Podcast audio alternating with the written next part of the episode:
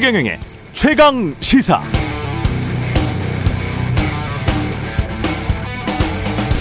올 1월에 나왔던 이 보도 기억나시죠? 어, 경북 산청군 보건의료원에서 의사 구하는데 연봉 3억 6천만 원을 줘도 의사가 안 온다. 대해서 특별됐었습니다. 왜 안 갈까? 사회문화 인프라가 열악한 지방이라는 지리적 악조건에 더해서 의사 딱 한 명 있는 의료원으로 가면 전공에 상관없이 외래 내시경, 초음파, 응급실, 주말, 야간 당직까지 서야 한다는 것이죠. 아, 제가 경북 산청이라고 했는데 경남 산청입니다. 예. 실제로 전공 불문 수도권 월급 의사 연봉이 지방 월급 의사 연봉보다 대부분 오히려 수도권이 낮습니다. 아, 생활 여건, 노동 환경이 더 좋은 수도권으로 그런데 의사들이 몰리니까 갈수록 더 의료 빈곤 지역이 생기고 있다는 주장입니다. 의료 보험 수가 문제도 오랜 구조적 문제죠. 애완견 수술비보다 외과 의사가 사람 수술할 때 받는 의보 수가가 더 낮다는 자조적 한탄 나온 지가 한 20년 정도는 된 것 같습니다. 의사 부족, 지역은 더욱 부족. 사람 생명과 관련된 특정과들, 산부인과, 외과, 소아과, 절대 부족 현상 등은 확 바뀌지 않았습니다. 왜? 의보 수가 체계가 확 바뀐 적이 없고 수도권과 지역의 균형 발전 체계로 확 바뀐 적도 없으니까요. 자본주의 시장에서는 돈 되는 곳으로 모든 인적, 물적 자원이 집중되는 건 당연합니다. 잘못됐죠? 공익적이지도 않습니다. 공정하지도 않고요.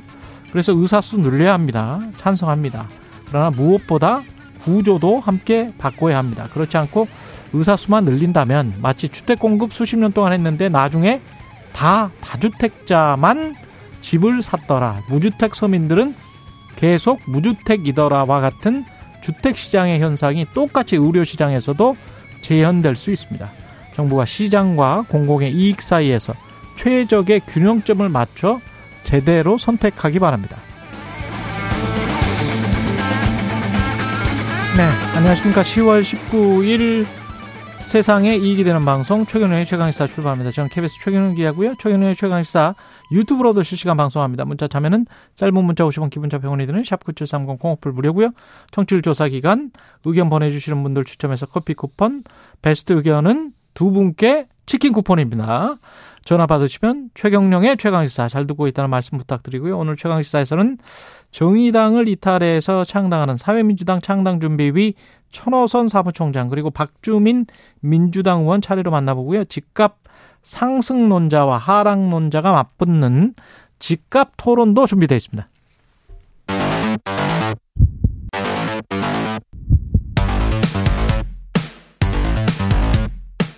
오늘 아침 가장 뜨거운 뉴스 뉴스 unboxing 자 뉴스 unboxing 시작하겠습니다. 민동기 기자 김민아 평론가 나와 있습니다. 안녕하십니까? 안녕하세요. 오늘도 가자지구 소식 먼저 해야 되겠습니다. 바이든 대통령이 이스라엘에 도착을 했고요. 네타냐후 총리와 회담을 가졌습니다. 이른바 가자 지구의 병원 그 폭발 사고 많은 인명들이 지금 예. 죽었는데 팔레스타인 내 병원 폭발은 가자 지구 테러 그룹의 로켓 오발 결과다 음. 이렇게 입장을 내놓았습니다.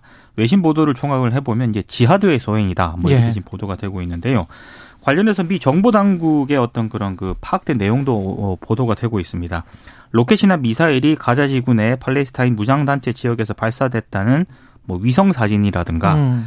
적외선 데이터 등을 미 정보 당국이 확보했다는 거고요. 예. 뉴욕 타임스 보도 등에 따르면 이 open source를 미 정보 기관이 분석을 했는데 이스라엘 위치에 발사된 것이 아니라고 밝히고 있다. 뭐 이렇게 보도를 하고 있습니다. open source라는 게 이제 인터넷이나 이런 데 떠도는 영상들을 그렇습니다. 그 포탄이 또는 로켓이 날아온 위치가 네. 저쪽 하마스 지역 그러니까 가자지구 내 쪽에서 왔으면 네. 아무래도 그쪽에서 쏜 것 같다. 이렇게 지금 판단을 한다는 겁니다. 그러니까 뭐 몇몇 예. 외신들 보도를 조금 더 전해드리면 그 병원 근처에 공동묘지가 있는데 예. 그 공동묘지에서 미사일을 발사했는데 음. 그게 이제 병원으로 떨어졌다. 뭐 이런 음. 보도도 있긴 합니다. 예. 또 이스라엘에 이스라엘도 감청을 했거든요. 예. 감청 내용도 보도가 되고 있는데 지하드 대원들이 이번 사건이 자신들의 책임이라고 말하는 음성 녹음을 확보했다. 예. 뭐 이렇게 지금 보도가 되고 있는 상황입니다.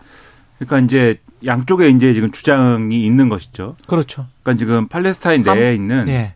이제 이슬라믹 지하드라는 단체가 있습니다. 이 단체는 하마스보다도 더 이제 극단적인 어떤 맞습니다. 지금 액션을 취하고 있는 그러한 단체인데, 그러니까 이 단체가 별도로 이제 행동하는 과정에서 오폭을 했다.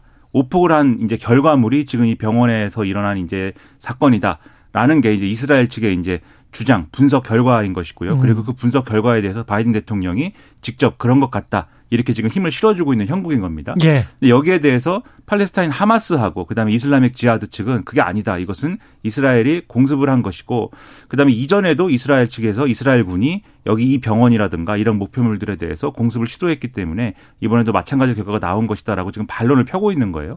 근데 중요한 거는 이제 이게 당분간은 이제 그 원인과 그다음에 누구의 소행인가를 놓고 몰라요. 그렇죠. 중동 예. 국가들하고 그다음에 미국을 위시한 이제 이스라엘하고 대립할 수밖에 없는 구도인 게 벌써 다른 중동 국가들은 이거는 이제 이스라엘의 소행이다라고 지금 결론을 내려놓고서는 그렇죠. 지금 결집하고 있는 그런 국면인 것이고 그쪽 그렇게 믿고 있고 바이든 대통령은 다르게 믿고 있고 그렇습니다. 그렇죠. 예. 그 바이든 대통령은 지금 자신들의 어떤 정보 분석 결과가 그렇다라고 지금 얘기를 이미 했기 때문에 음. 미국이 지금 다른 결론 얘기할 수 없는 거거든요. 그렇죠. 그리고 미국 얘기가 사실일 수도 있는 것이고 그렇습니다. 그렇습니다. 예. 그렇기 때문에 이 바이든 대통령이 그러면은 중동에 가서 지금 어쨌든 이스라엘 문제를 풀려고 했던 이러한 노력이라는 게 지금 음. 노력을 이제 시작을 한 단계인데 노력이라는 게 지금 반쪽짜리가 될 수밖에 없는 조건이 됐다라는 평가는 변할 수가 없게 된 조건입니다. 그렇습니다. 그렇기 예. 때문에 사실 이번에 저는 이제 어쨌든 바이든 대통령이 이렇게 움직이는 걸 시작으로 해서 지금 인도적 지원도 지금 한다고 하고 음. 지금 인도적 지원을 위한 예산 지출에 대해서 의회 승인도 받겠다고 하고 여러 가지 이제 나름대로의 승부수를 거는 모양새인데 이게 효과를 봤으면 했는데 효과를 볼 수 없는 조건으로 조금 이제 기울어질 수도 있는 그런 어떤 조건이 돼서 상당히 좀 우려가 되고 유감이다라는 생각을 하고 있습니다. 예. 그리고 시진핑과 푸틴이 정상회담을 가졌습니다. 중동 문제도 논의를 했고요. 그러니까 지금 지난 3월에 의해서 7개월 만에 이제 다시 이제 얼굴을 마주했는데요. 뭐 경제 분야, 군사 분야 양국 현안들이 굉장히 많은데 이스라엘 팔레스타인 이번 그 무장정파 하마스 간 전쟁 등에 대해서도 논의를 했습니다. 어, 이제 미국과는 좀 다른 결의 어떤 그런 논의가 이루어졌고요. 예. 어, 실제로 어, 두 정상 같은 경우에는 미국과 이번 해법이라든가 시각이 근본적으로 좀 많이 다른 것 같습니다. 특히 어, 지난 13일에 유엔 안전보장이사회에서 이스라엘하고 하마스 간에 인도적 휴전을 촉구하는 그런 결의안을 음. 러시아가 발의를 했거든요. 예. 근데 이게 지금 부결이 되지 않았습니까? 예. 당시 결의안에 찬성했던 중국 쪽에서는 인도적 문제는 정치화해서는 안 된다라는 그런 입장을 밝히고 있고 또 의견 일치에 이르지 못한 점에 대해서 막대한 유감을 느낀다 이런 입장을 밝히기도 했는데 아마 두 정상도 이런 부분에 이제 상당히 좀 이번 회담에서도 논의가 이루어진 것으로 보이고요. 다만 중국이라든가 아, 러시아가 지금까지는 어, 공식적으로는 약간 중립 비슷한 입장을 가져왔었거든요. 네. 근데 이스라엘의 어떤 가자 지구에 대한 어떤 폭격 이후에 어, 지금 이거는 어, 자위권 차원을 넘어선 것 같다라고 음. 해서 중국도 이스라엘에 좀 비판적인 그런 입장으로 지금 약간 지금 변화하는 그런 모습입니다. 그러니까 중국 입장에서는 전선이 넓어지기 때문에 전선이 넓어지니까 미국의 반대쪽에서 힘을 이제 합치는 게 상당히 용이해졌다. 그렇죠. 이렇게 평가할 수가 있습니다. 왜냐하면 그동안의 전선은 사실 우크라이나 전에 집중되는 그런 모양새가 있었잖아요. 이 국제적인 어떤 그러한 정세 속에서는.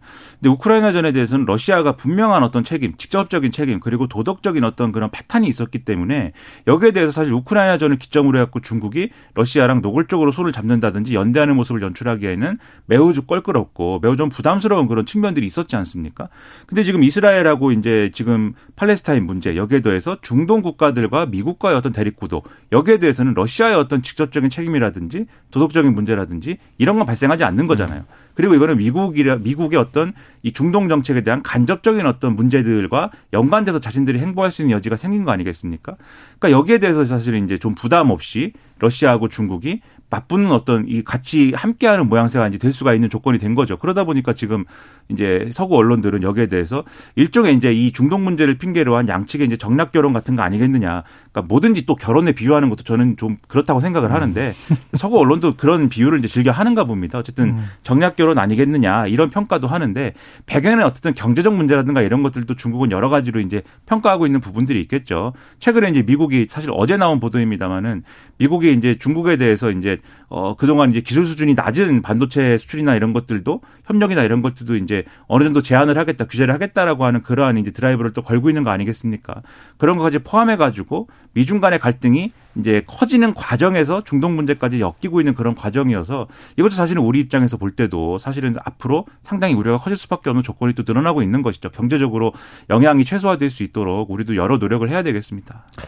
이게 또 한 가지 봐야 될 게 soft power라는 측면에서 미국과 서방 진영이 압도적이었던 게 사실이거든요. 미국 일국 체제에서는. 음. 그래서 자유민주, 평화, 뭐 이런 인권, 이런 가치에 있어서 미국과 서방 진영, 한국을 포함한 그걸 꼭 지킨다. 그리고 그걸 규탄한다. 그리고 그거를 하지 않는다. 우리는. 뭐 이래, 이랬었는데 그 최근에 이제 몇몇 사건들을 통해서 이제 과거에 또 이라크 침공도 네. 있고 여러 가지가 있었는데 이런 것들을 통해서 지금 이제 이스라엘이 골칫거리가 되는 게 그런 미국이 가지고 있던 특유의 소프트 파워가 이렇게 조금 퇴색되는데 일조를 하고 있고 그리고 중국과 러시아는 그걸 통해서 야 당신들도 50보 100보야. 뭐 이렇게 지금 선전을 하고 있는데 그 그 나라들 사이에선 중국과 러시아를 또 아까 정략 결혼이라고 했, 습니다만 두 나라를 근데 그 나라들에게 뭐 원조를 받거나 또 도움을 받고 있고 무역을 우리는 우리도 많이 하고 있지만 하여간 정치적으로 이념적으로 굉장히 가까운 나라들에서는 또 사실은 속 외치는 거는 그 사람들도 자유, 민주, 평화 이런 걸 외치거든요. 인권도 그렇죠. 외치고 본인들이 그 체제에서 그걸 하겠다고 하는 건데 그게 얼마나 보편성으로 가고 있느냐의 싸움도 분명히 있었거든요. 그리고 지금도 진행되고 있고. 그래서 미국 입장에서 이거를 어이 빨리 끝내는 게 미국 입장에서는 굉장히 지금 좋은 상황이고 서방 진영 입장에서는 그걸 이스라엘의 네타냐후를 바라보는 바이든의 시선이 물론 이렇게 해서 미국의 정보기관이 빨리 하고 뉴욕 타임즈에서 아 이게 얼리 에비던스가 초기 증거가 이렇게 나왔으니까 어 이스라엘이 안 한 것 같다라고 말은 했지만 바이든 대통령이 빌리브도 이랬거든요. 믿는다. 음. 믿는다라는 거는 싱크나 서포즈의 뜻도 있어요. 그래서 이게 사실이라고 믿, 기는 한데 너 꼭 그거 했었으면 절대 안 돼라는 뜻이거든요. 그렇죠. 예. 그래서 요런 것들이 전반적으로 어떻게 영향을 미칠지는 좀 두고 봐야 될 것 같습니다. 지난번에 우크라이나 전쟁 때도 그 다리 하나 무너졌을 때 누가 쌌는지에 관해서도 여러 가지 말이 많았거든요.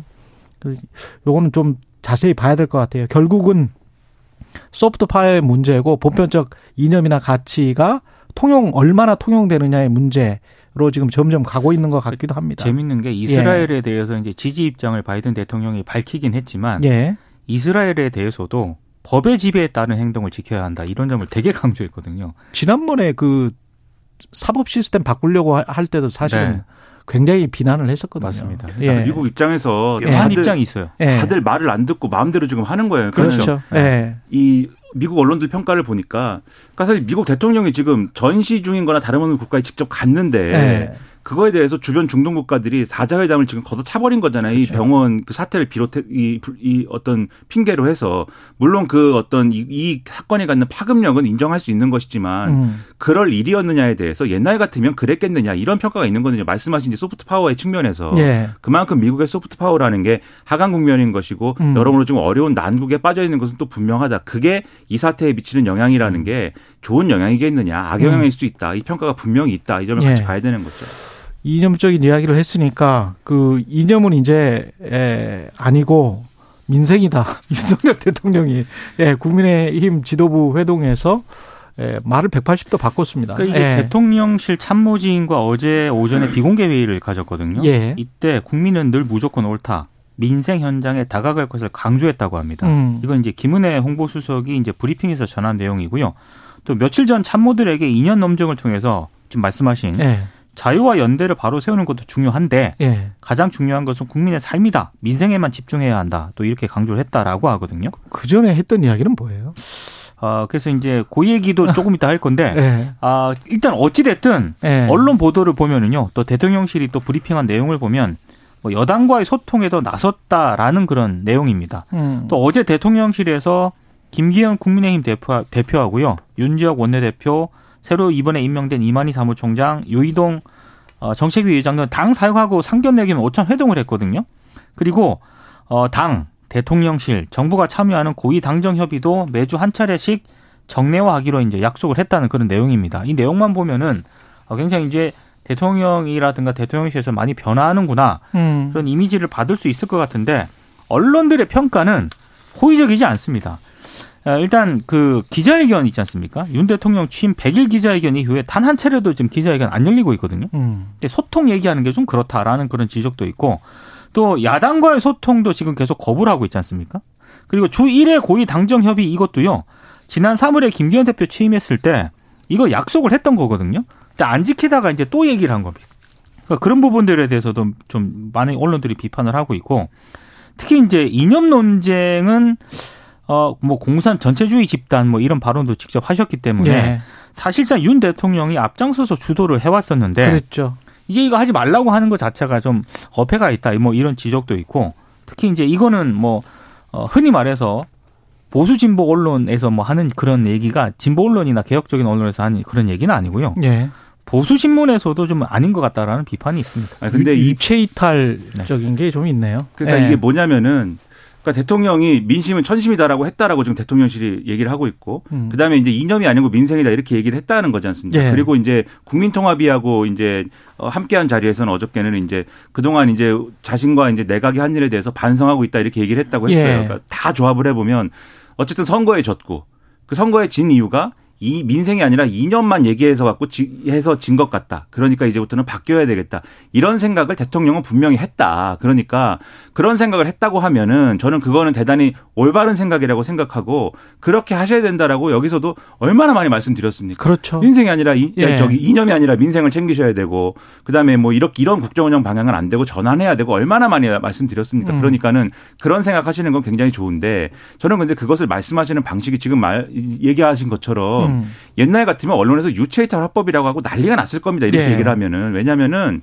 이거는 어떻게 말씀하셔야 되냐면 제가 지금까지 잘못 생각했습니다. 그리고 그 결과 선거 결과를 보니까 국민들이 그것에 대해서 저한테 회초리를 좀 들었던 것 같습니다. 그러니까 여당에서 이런 국민들의 목소리를 많이 저한테 전달해 주십시오. 제가 바뀌어 나가겠습니다. 그리고 여당도 그러한 바꾸는 방향에 대해서 같이 함께 합시다. 이렇게 얘기를 하는 게 맞는 거 아닙니까? 근데 그게 아니라 지금 연설 비서관 하세요. 그러니까 그렇게 해야 되는데 그게 아니라 지금 대통령 어떻게 했냐면 여당한테 시켰어요. 앞으로 이념이 아니고 민생을 챙겨라. 아. 이렇게 시킨 거예요, 지금. 네. 근데 지금까지 여당은 대통령이 어, 이 민생이, 민생은 뭐 그렇다 치고 이념이 우선이다. 라고 해서 그 시켜가지고 시킨 대로 한 거지 않습니까, 여당은. 예. 그러니까 사실 이게 대통령이 그동안 시킨 그렇게 시킨 게 잘못이다라는 게 전제가 되는 어떤 발언을 했어야 되는 것인데 완전히 지금 이 발언의 어떤 방식에 있어서는 거꾸로 된 방식으로 지금 문제를 풀고 있다라고 하면 그러면 이제 국민들이 볼 때는 아 대통령이 어떤 잘못된 것을 진정으로 어떤 그동안 잘못된 것을 좀 이 진정으로 좀 잘못됐다고 느끼고 있는 것이냐에 대해서는 음. 의문이 남을 수 있는 메시지거든요. 그래서 이런 부분에 대해서는 메시지를 제대로 이제 얘기하는 것이 필요하다 저는 그렇게 생각합니다. 메시지도 메시지지만 음. 이 얘기가 좀 진정성을 가지려면 조선일보도 오늘 사설에서 지적을 했는데 선거 후 첫 당직 개편 있지 않습니까? 그렇죠. 이거부터 좀 잘 했어야 되는데 인사가 만사다. 예. 예. 국민이 무조건 옳다면서 어떻게 이런 인사를 하냐. 음. 뭐 이런 취지로 조선일보가 오늘 사설에서 비판을 했습니다. 그럼 당에서 했겠죠. 그렇죠.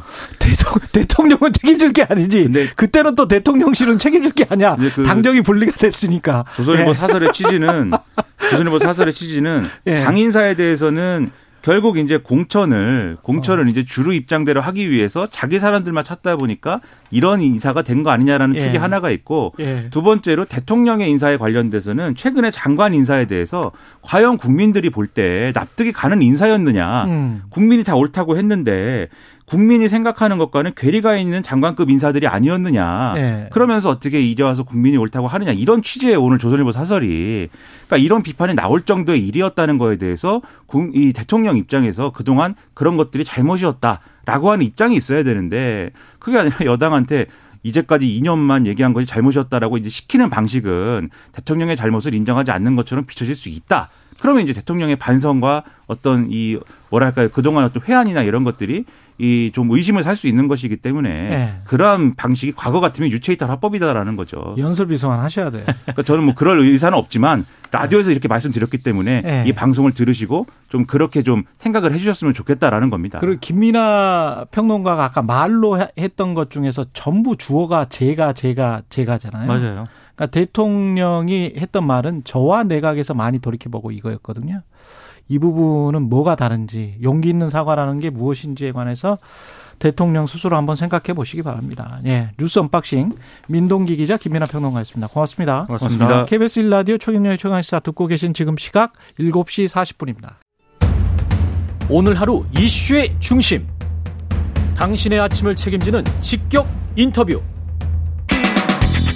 여러분은 지금 KBS 1라디오 최경영의 최강 시사와 함께하고 계십니다.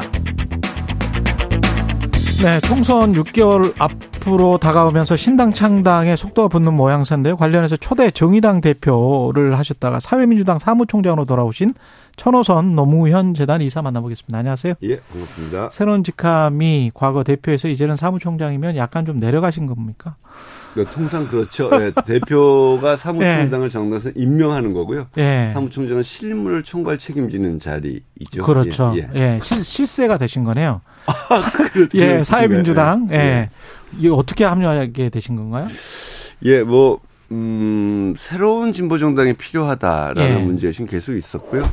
어, 이런 표현이 맞을까요? 제 후배 정치인들이 예. 어, 저도 그런 시도를 쭉 해왔었지만 후배 정치인들이 새롭게 나서겠다고 했을 때 예. 저 이제 멀리서 조언하는 관계였는데 예. 최근에 이제 그게 창당 준비위원회를 띄우면서 음. 사무총장을 맡아달라는 후배들의 뭐 제안이 있었습니다. 네. 그런데 이제 제가 어 노회찬 의원 이 그렇죠. 돌아가시기 전에 예. 몇달 전이었습니다. 제가 만나서 그때 그때 이제 정의당이 대중적인 노선으로부터 많이 제 관점에서부터 이탈하고 있었고 음. 많이 헤매고 있었던 시절에 당 대표 하시라 대선 후보 이런 거 말고 당 대표 하시면 제가 음. 비록 전직 대표지만 사무총장을 맡아서 실무를 총괄하면서 아. 신경 안 쓰드리겠다 이런 제안을 제가 드렸었습니다. 예. 근데 그 답을 못 듣고 어, 돌아가신 돌아가셨죠. 거죠. 예. 근데 예. 지금 이제 후배들이 시작했지만 똑같은 심경으로 어, 후배들이 새롭게 정치를 하겠다 그러고 새로운 정당을 만들겠다고 할 때 제가 가졌던 경험이 도움이 될 수도 있겠다 이런 아. 생각 때문에 제가 그 제안을 받아들였고요. 예. 어, 어떻게 보면 노회찬 의원께 드렸던 제안을 굉장히 오랜 시간이 지난 뒤에 예. 이제 수행한다 그런 각오로 어, 임하고 있습니다. 예. 시간이 얼마 없어서 한 예, 10분밖에 없어서요. 예. 사회민주당이라는 의미는 어떤 게 있어요? 예, 보통 이제 유럽의 사회민주당이 많지 않습니까? 예. 아, 저희도 기본 지향은 같습니다. 그래서 어, 우리가 특히 사회민주당이 만든 유럽의 복지국가, 특히 음. 북유럽, 예. 노르딕 복지국가라는 핀란드, 스웨덴, 스웨덴. 노르웨이, 예, 예. 아이슬란드, 덴마크 보통 이제 5개 국가를 가리키는데요. 예. 이런 국가들이 굉장히 강한 복지국가를 음. 만들면서 뭐 어떻게 보면 가장 평등하고 그렇죠. 예. 그리고 항상 국민행복지 지수에서 1, 2, 3, 4, 5위를 이 다섯 개 국가가 차지하지 어, 않습니까? 그렇죠. 어, 여러 가지 새로운 변화들도 필요하지만 기본적으로 이런 복지 국가를 만드는 것을 기본 방향으로 하겠다. 행복지수 1위 국가를 그렇죠. 지향하겠다. 예, 그런 것들이 우리에도 한국적으로 적용해 나가는 것들이 우리들의 분명한 어떤 국가 비전이다. 이런 음. 것들이 어, 담겨진 거고요. 당원들 투표로 물론 이제 다른 당명도 나왔습니다. 어, 평등 평화당, 국민승리당 하고 이제 사회민주당 세 개가 경합을 했는데요. 예. 당원 투표를 1차에서 51%가 돼서 예. 사회민주당으로 확정되게 됐습니다. 그 모두의 노회찬 전 의원 말씀하셨는데 예. 사실 노무현 재단에서 일하시고 계시기 예, 때문에 예. 노무현과 노회찬이 이- 이미지가 겹치는 측면이 있습니까? 이게 어떤 음. 앞으로의 새로운 정치에 뭔가 길을 제시를 합니까? 예, 저는 노무현 노회찬의 차이도 있지만 예. 공통점들도 많았다고 보고요. 그 중에 하나가 이제 이 사회민주당이라는 당명과도 관련이 있는데요. 예. 저희가 어, 초기에 이제 이 새로운 정당을 제안하면서 민주당보다 노무현답게 음. 정의당보다 노회찬답게 이런 슬로건을 내걸었습니다. 아. 그래서 사실 두 분 성함을 거론하는 게 조금 조심스럽고 예. 죄송스러운 면도 없지 않아 있는데 음. 이 공통점 중에 하나가 노무현 대통령은 분명히 European Dream이라는 책을 주변에 권하면서 복지 재정을 21%에서 28%로 올렸고요. 음. 임기 5년 동안. 그리고 어 일종의 그때 당시 이제 전체적인 사회민주당이 약간 신자유주의에 대응하면서 새로운 신노선을 얘기할 때 예. 사회 투자 국가론 이런 관점들이 있었는데 예. 노무현 정부의 어떤 지향 비전 2030을 통해서 장기적인 복지국가로 어. 지향했던 어떤 그런 측면들이 있었고요. 노회찬 의원은 공공연하게 어, 정의당 당명을 사회민주당으로 했으면 좋겠다는 생각을 가졌던 분입니다. 아. 그러니까 두 분이 뭐 약간 경, 강도의 차이는 있겠지만 크게 보면 사회민주주의 복지국가를 꿈꾼 분들이다. 예. 이런 면에서 두 분의 어떤 공통점의 측면들이 있다는 것이 저희들이 그 슬로건을 내세운 서너 가지 이유가 있는데 음. 그 중에 하나이기도 했습니다. 예. 이게 삼지대 이른바 삼세력이 될 수 있을까요? 정치적으로는 어떻게 보십니까? 저희는 숫자로서의 3이란 표현은 예. 뭐 지금 굉장히 혼란스러운 표현인 아, 것? 같고요. 예. 정확하게 얘기하면 민주당 왼쪽, 민주당 왼쪽. 왼쪽이고 기존의 정의당이 어떤 한계에 이르렀다는 판단 위해서 음. 정의당을 대체하는 데서 머무는 게 아니라 정의당보다 진화하고 진보한 진보 진보하는 진보 정당, 예. 진화된 진보 정당을 만들겠다는 게 저희들의 방향이라고 볼 수 있습니다. 근데 진보 정당이 인기가 그렇게 요즘 많지 예. 않은 것 같은데 왜 그렇습니다. 그렇다고 생각하세요? 그 진보 정당이요 어, 원래는 기본적으로 평등을 좀 강조하지 않습니까? 예. 그래서 더 평등할수록 더 자유롭고 더 행복한 나라가 된다. 조금 전에 우리가 그렇죠. 북유럽 어, 복지국가를 이- 예. 얘기했듯이 이제 그런데 기존의 대표 정당이었던 진보 정당이었던 정의당이 이 부분에 집중해왔다는 인상을 주지 못하고 음. 아. 실제로 그 부분에서 성과를 거저는 효용감을 느끼게 하지 못했다. 예. 그 특히 이제 그런 거죠. 양당 구도의 폐해는 우리가 충분히 공감하지만 예. 민주당과 국민의힘을 똑같은 정당으로 보고 적대시하면서 사실 작은 정당이 이 성과를 정치적 성과를 음. 내려면 당과 연합도 하고 다른 의원들의 동의도 얻어내야 되는데 음. 똑같이 하면서 스스로를 고립시켜 왔고 때로는 국민의힘 또는 윤석열 정부의 어떤 어, 정치적 의도에 동조하는 결과를 너무 반복을 많이 해왔다라는 아. 것이 그래서 그 평가가 이번 강수 선거에서 최종적으로 확인된 것이다. 건 아니냐라는 예. 냉정한 평가를 하지 않을 수 없을 것 같습니다. 음. 민주당의 왼쪽이라는 것은 근데 정의당이 예. 우리가 민주당이 이중대로서 그 잘못된 프레임에 들어갔기 때문에 실패했다 이렇게 이제 주장하시는 분들도 예. 많잖아요. 네, 제가 보기엔 그 민주당 이중대라는 프레임 자체가 잘못 설정된 거라고 보는 거죠. 잘못 그러니까, 설정된 그러니까. 이런 거죠. 연합 정치는 예. 정당의 입장에서는 자기 가치를 실현하기 위한 최대한 실현하기 위한 그 시대의 정치 전략의 문제입니다. 음. 다른 정당과 연합하느냐 마느냐가 사안별로 다를 수 있는 건데요. 그것이 마치 정치 도덕의 문제를 보면서 그걸 거부하고 터부시해왔던 과정들이 저는 문제로 예를 들면 이제 최근에 불체포 동의안 예. 저는 뭐 이재명 대표가 그걸 포기하겠다고 그랬다 뒤집은 것도 잘못됐지만 음. 불체포 특권이라는 게 없어져야 되느냐에 대한 이견이 있을 수 있지만 저도 예. 그렇게 생각해왔지만 요즘 생각이 바뀌었습니다. 어. 어떤 불체포 특권이라는 제도가 작동하는 거 아닙니까? 예. 그 취지는 긍정적 취지가 있었던 거죠. 음. 집권 세력이 부당한 공격을 해올 때 음. 구속시키겠다고 그럴 때 꼭 그게 구속까지 받아야 될 사항인지는 동료 의원들이 판단하라라는 취지의 긍정적 측면이 있었었는데 예. 정의당은 우리 폐지가 당론이다. 이재명 대표 포기했다고 그러지 않느냐. 그래서 이 부분을 따져보지 않고 음. 무조건 찬성을 했던 것 같은 경우는 저는 어 정치적으로 지혜롭지 않은 음. 행동들이었다. 근데 이런 게 계속 쌓여온 거죠. 네.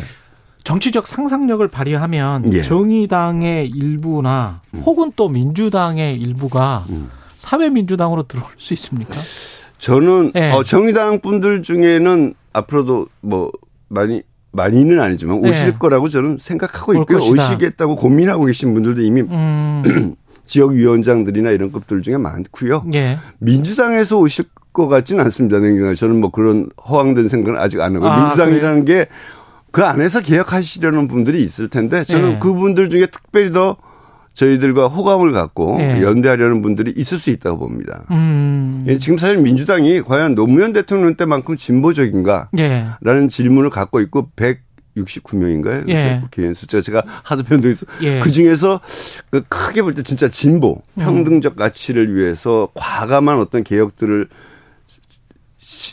수행하고자 하는 것 자기의 정치적 소명으로 삼고 있는 분들이 반 될까? 비명이냐 친명의 문제가를 떠나서 그런 분들이 많이 저는 사라졌다고 보고요. 그러나 그럼에도 불구하고 그런 분들이 있기는 하다고 보고 이제 그분들과의 특별한 어떤 교감도 저희들이 중요하겠죠. 동료 네. 의원들을 설득하고 협력을 해나가는 데서. 예. 민주당 왼쪽이라고 하셨는데 금태섭 신당이랄지 양양자 신당이랄지 이런 것들은 민주당 중간이죠. 민주당의 오른쪽입니까? 그러면 그쵸. 중간에 169석이 굉장히 그 큰 터널이 있네요. 큰 음. 협곡 내지 뭐 이런 것들이. 음, 그러니까 저는 예. 그 금태섭 어, 전 의원님도 잘 알고 예. 뭐 중도적인 어떤 문제의식이 왜 출발했는지 알지만 저는 예. 중도주의라는 건 없다고 보고요. 예. 그 무당층이 사안별로 정책적인 선택을 정치적인 선택을 하는 거라고 보고요. 더 중요한 건 자기 정체성을 분명히 정당은 가져야 되고요. 무슨 가치를 실현하고 누구를 우선해서 대변하는가를 가져야 되고 그 다음에 연합 정치를 잘하는 것이 중요하지 음. 중도 모두를 대변한다. 아. 어, 중간이다. 이런 거 저는 뭐 정치학적으로도 보고요. 경험적으로도 없다고 봅니다. 중간에 30% 40%를 다 대변할 수 있다. 그건 아니. 중간을 대변한다는 네. 것은 전체를 그렇죠. 대변하겠다는 거거든요. 그렇죠. 그러니까 누구를 우선해서 대변하느냐가 정당에서는 있을 수밖에 없다. 모든 국민을 똑같이 대변한다? 이런 음. 거 없다고 봅니다. 예. 대한 대중 정당이 될 수 있습니까? 저희가요. 예. 아, 저희는 기본적으로 대중로선. 그러니까 예. 저희가 아까 이제 정의당보다 노회찬답게라는 음. 슬로건도 있다고 말씀드렸지 않습니까? 그건 뭐냐면 노회찬 의원은 매우 현실주의 정치 진보 노선을 걸은 사람입니다. 예.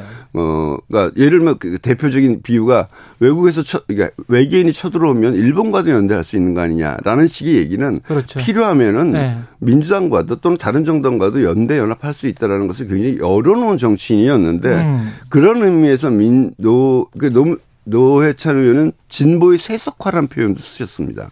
진보의 세속화. 예, 그런 세속화되어야 한다. 세속화돼야 된다. 그런 문제의식들이 지금 진보정당에서는 기존 진보정당 다 사라졌다고 볼 수 있죠. 예. 지금 3인당 사회민주당 목표 가운데 눈에 띄는 게 윤석열 대통령 탄핵 추진을 위한 핵심 역할을 하겠다. 예. 아, 탄핵 추진을 해야 된다. 음. 라고 생각하시는 거죠. 예. 저는 뭐 탄핵의 사유는 차고 넘친다고 봅니다. 음. 특히 뭐 국민의힘 대표 경선에 직접 손에 피를 묻히면서 개입한 거라든지 예. 예. 최수근 해병대 전 상병에 예.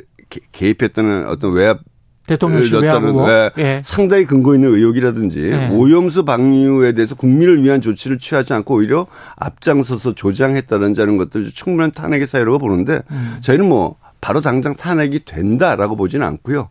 어 저는 이 정권이 임기를 채우기 힘들다고 봅니다. 힘들다고 보고 예. 어 그러기 위해서 탄핵은 하루라도 발- 당겨지는 것이 필요하고 저희는 총선서부터 본격적인 탄핵을 시작하겠다는 것이 저희들의 방향이고요. 지금은 국민의 의견들을 모아나가는데 그래서 탄핵 집회에도 열심히 참여하고 있습니다. 예. 음. 2분밖에 안 남았는데요. 예. 진보의 세속화를 어떻게 이뤄낼 건지 음. 한 번만 더 말씀해 주십시오. 어, 예. 그러니까 그런 거죠. 예. 그 아까 그 부체포 특권의 예. 사례를 말씀드렸듯이 진보의 가치를 위해서 동료 의원들과 다른 정당들을 최대한 설득해야 입법이 되고 음. 진보 정치의 효능감을 느끼게 할 수 있습니다. 연합을 많이 하시겠네요. 연합 예. 필요하다고 봅니다. 예. 때로는 연합을 하다가 안 맞으면 싸우기도 하는 거죠. 예. 또 연합이 깨지기도 하고 뭐 마치 유럽의 연, 연합 정치 연정이 음. 그렇듯이 저희도 그런 것들을 유연하게 해나가는 지혜로움 음. 이런 것들이 필요하다고 생각을 합니다. 마지막으로 사회민주당 사무총장으로서 각오라고 할까요? 청취자들께 하고 싶으신 말씀. 예, 저는 뭐 오늘 충분하게 설명을 못 드렸지만 예. 어, 이 창당이 만만치 않습니다. 정당법 그렇죠. 규정도 쉽지 않고요. 그래서 어, 저희 오늘 이야기를 듣고 생각이 비슷하다, 같다 그런 분들 입당해 주십사. 아. 입당하기 어려운 분들은 후원도 해 주십사라는 예. 부탁드리고요. 예. 시민들의 좀 더 용기 있는 행동이 정치판을 바꾸는 어떤 파열구를 낼수 음. 있을 것이다. 어, 올해 저희 뭐 저희 슬로건 중에 하나가 시민 참여 진보 정당입니다. 예. 음, 그런 부분들을 호소드리고 어, 참여를 부탁드립니다. 절실하게 부탁드립니다. 예. 오늘 인터뷰 감사드리고요. 예. 지금까지 천호선 사회민주당 사무총장이었습니다. 고맙습니다.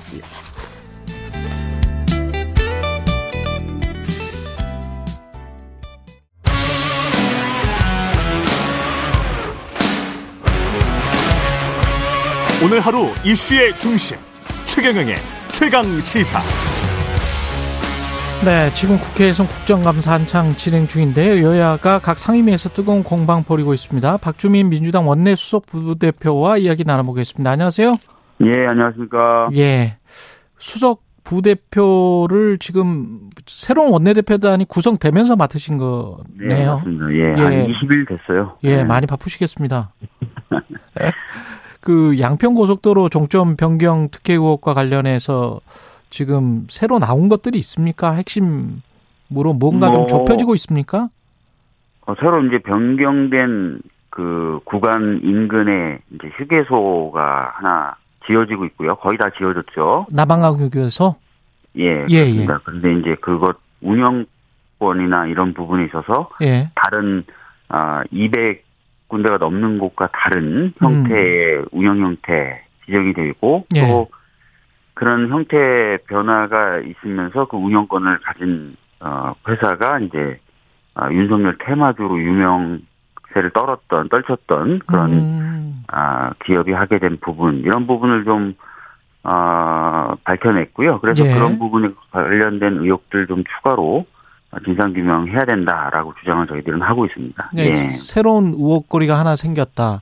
근데 네. 이제 기존의 그 강상면 종점으로 변경하는 거 있지 않습니까? 네네네. 거, 그것과 관련된 것에서는 새로운 사실이 뭐 발견된 게 혹시 있을까요? 뭐 아닙니다. 뭐 그 부분에 관련돼서도 계속 좀 새로운 그 의혹이 나오고 있죠. 뭐 정확히 말씀드리면 예. 어, 게- 그것을 해명하려고 했던 부분이 사실 터무니없었다 이런 얘기들이 계속 나오고 있는 건데 해명하려고 했다는 거는 예, 새로운 뭐 어, 타당성 조사 결과를 아. 내세웠는데 예. 그것이 어, 전혀 합리적이지 않다라든지 음. 뭐 이런 부분들이 계속 지적되고 있는 거죠. 예. 예. 알겠습니다. 이거는 지금 일특검 사국조 안에 들어가 있는 거죠? 예, 들어가 있고 어떻게 지난- 추진되는 겁니까 앞으로? 예, 지난 7월에 저희가 이미 국정조사 요구서를 냈었고요. 예. 그 당시에 이제 아, 여당 인사 중에도 특히 뭐 KDI 출신이었던 윤희숙 전 의원 같은 경우에는 이것을 받지 않을 명분이 없다 이렇게 음. 얘기까지 해서 예. 저희들은 좀 신속하게 진행되려나 싶었는데 아직까지 진행이 안 되고 있습니다.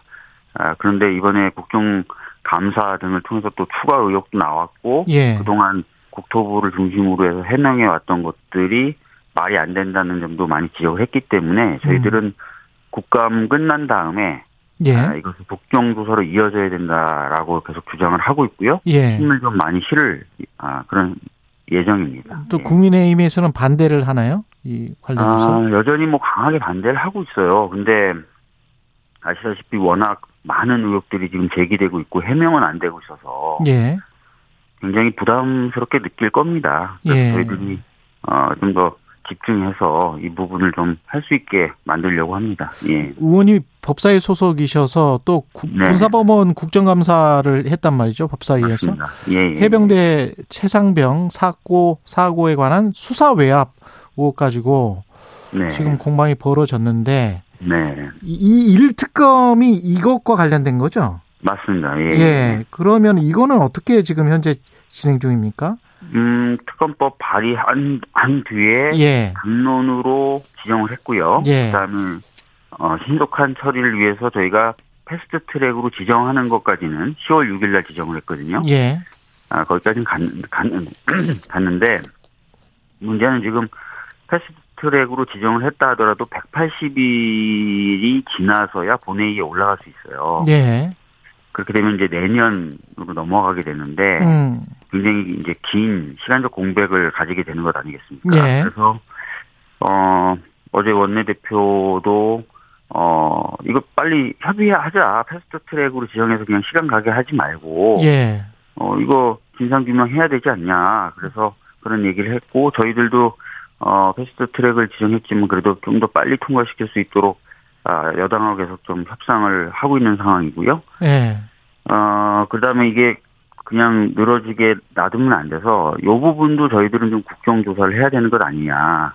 어, 180일 기간 동안 뭐 패, 패스트 트랙을 지정해 놨다고 해서 손 놓고 있, 지 않고요. 특검은 특검대로 추진하면서 국정조사를 예. 하겠다. 예. 음, 네네. 그런 계획을 가지고 지금, 어, 국정감사 진행하고 있는 상황입니다. 그러니까 예, 여당은 특검법 자체를 지금 원천 반대하는 입장이지 않습니까? 맞습니다. 뭐, 지난번에 이제 국방부 군사법원 관련돼서 저희가 국감을 해보니까, 예.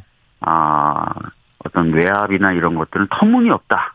예. 어, 이렇게 얘기를 하면서 음. 박정원 전 수사단장 혼, 혼자만의 어, 생각일 뿐이다. 혼자만의 혼자만의 생각일 어, 뿐이다. 느낌일 뿐이다. 이렇게 지금 얘기를 하고 있어서 예. 어, 객관적으로 지금 드러나고 있는 뭐 전화 통화 녹음 파일이나 이런 것들 보도를 음. 통해서 지금 공개되고 있- 있는 것들 있죠. 이런 예. 것들하고도 완전히 상충되는 그런 주장들을 하고 있더라고요.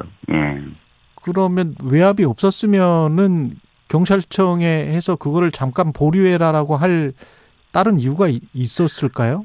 논리적으로 그게 어떻게 되나? 논리적으로 말도 안 되고요. 뭐 다른 매체들의 들을 통해서 보도된 그 해병대 사령관하고 수사단 일원과의 통화 내용 같은 것들하고도 전혀 안 맞죠. 예. 음. 그걸 좀 자세히 좀 설명을 해 주시겠습니까? 이 그러니까 해병대 사령관 같은 경우는 예. 사건을 이첩한 최초로 이첩한 날 이제 어, 해병대 수사단을 구성하고 있는 중령하고 통화를 하면서 예. 우리는 잘못한 게 없다. 예. 아, 아주 원칙대로 공정하게 했다. 그러니까 걱정하지 말아라. 이렇게 얘기를 해요. 예. 그러면서도 불구하고 쟤네들이 뭔가를 하려다가 잘 안 되면 결과적으로 내 명령을 위반한 것으로 아마 끌고 갈 거다. 음. 이런 얘기를 다 합니다. 예. 예. 근데 예. 어, 해병대 사령관이 명령을 지금 어겨서 항명죄로 지금 기소한 거거든요. 그렇죠. 그럼 자기 명령을 위반한 예. 그 수사대 일원하고 통화하면서 우리는 음. 잘한 거야. 우리 우리 그렇죠. 우리는 한편인 것처럼 얘기하면서 우리는 잘한 거야. 그러니까 걱정하지 마. 이렇게 음. 얘기하면서 음. 근데 아마 쟤네들 뭔가를 하려고 할 거고 음. 그게 뜻대로 안 되면 결국 내 명령을 위반한 걸로 끌고 갈 거야. 이렇게 얘기를 합니다. 음, 쟤네들이라는 거는 해병대 사령관. 바깥의 윗선. 예, 뭔가 윗선이거나 외부 세력이겠죠. 그러니까 예.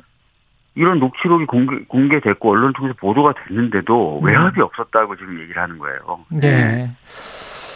알겠습니다. 그리고 그 국정감사 관련해서 이재명 대표 관련 사안이 하나 어제 나왔었던 것 같은데 경기도청 네네. 7급 공무원 조명현 씨 있지 않습니까? 네네네. 조씨 기자회견 법인카드 유용 의혹을 폭로했던 사람인데 네. 어떻게 보셨어요?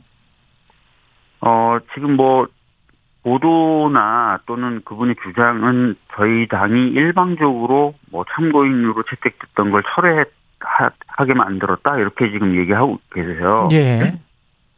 죄송합니다. 근데 이제 여야 합의가 됐던 사항이고, 음. 철회는. 예. 특히 에, 여당이 합의했던 이유는 최초에 이제 참고인 채택했을 때 그때 이분이 도대체 어떤 분이고 뭐 어떤 내용을 갖고 있고 이런 것들에 대해서 전혀 얘기가 되지 않은 상태에서 어, 참고인으 로 채택되는 그런 약간 과정상의 음. 이그 좀 이상한 부분이 있었더라고요. 그래서 네. 여당도 합의해서 처리가 된, 된 거라서 네.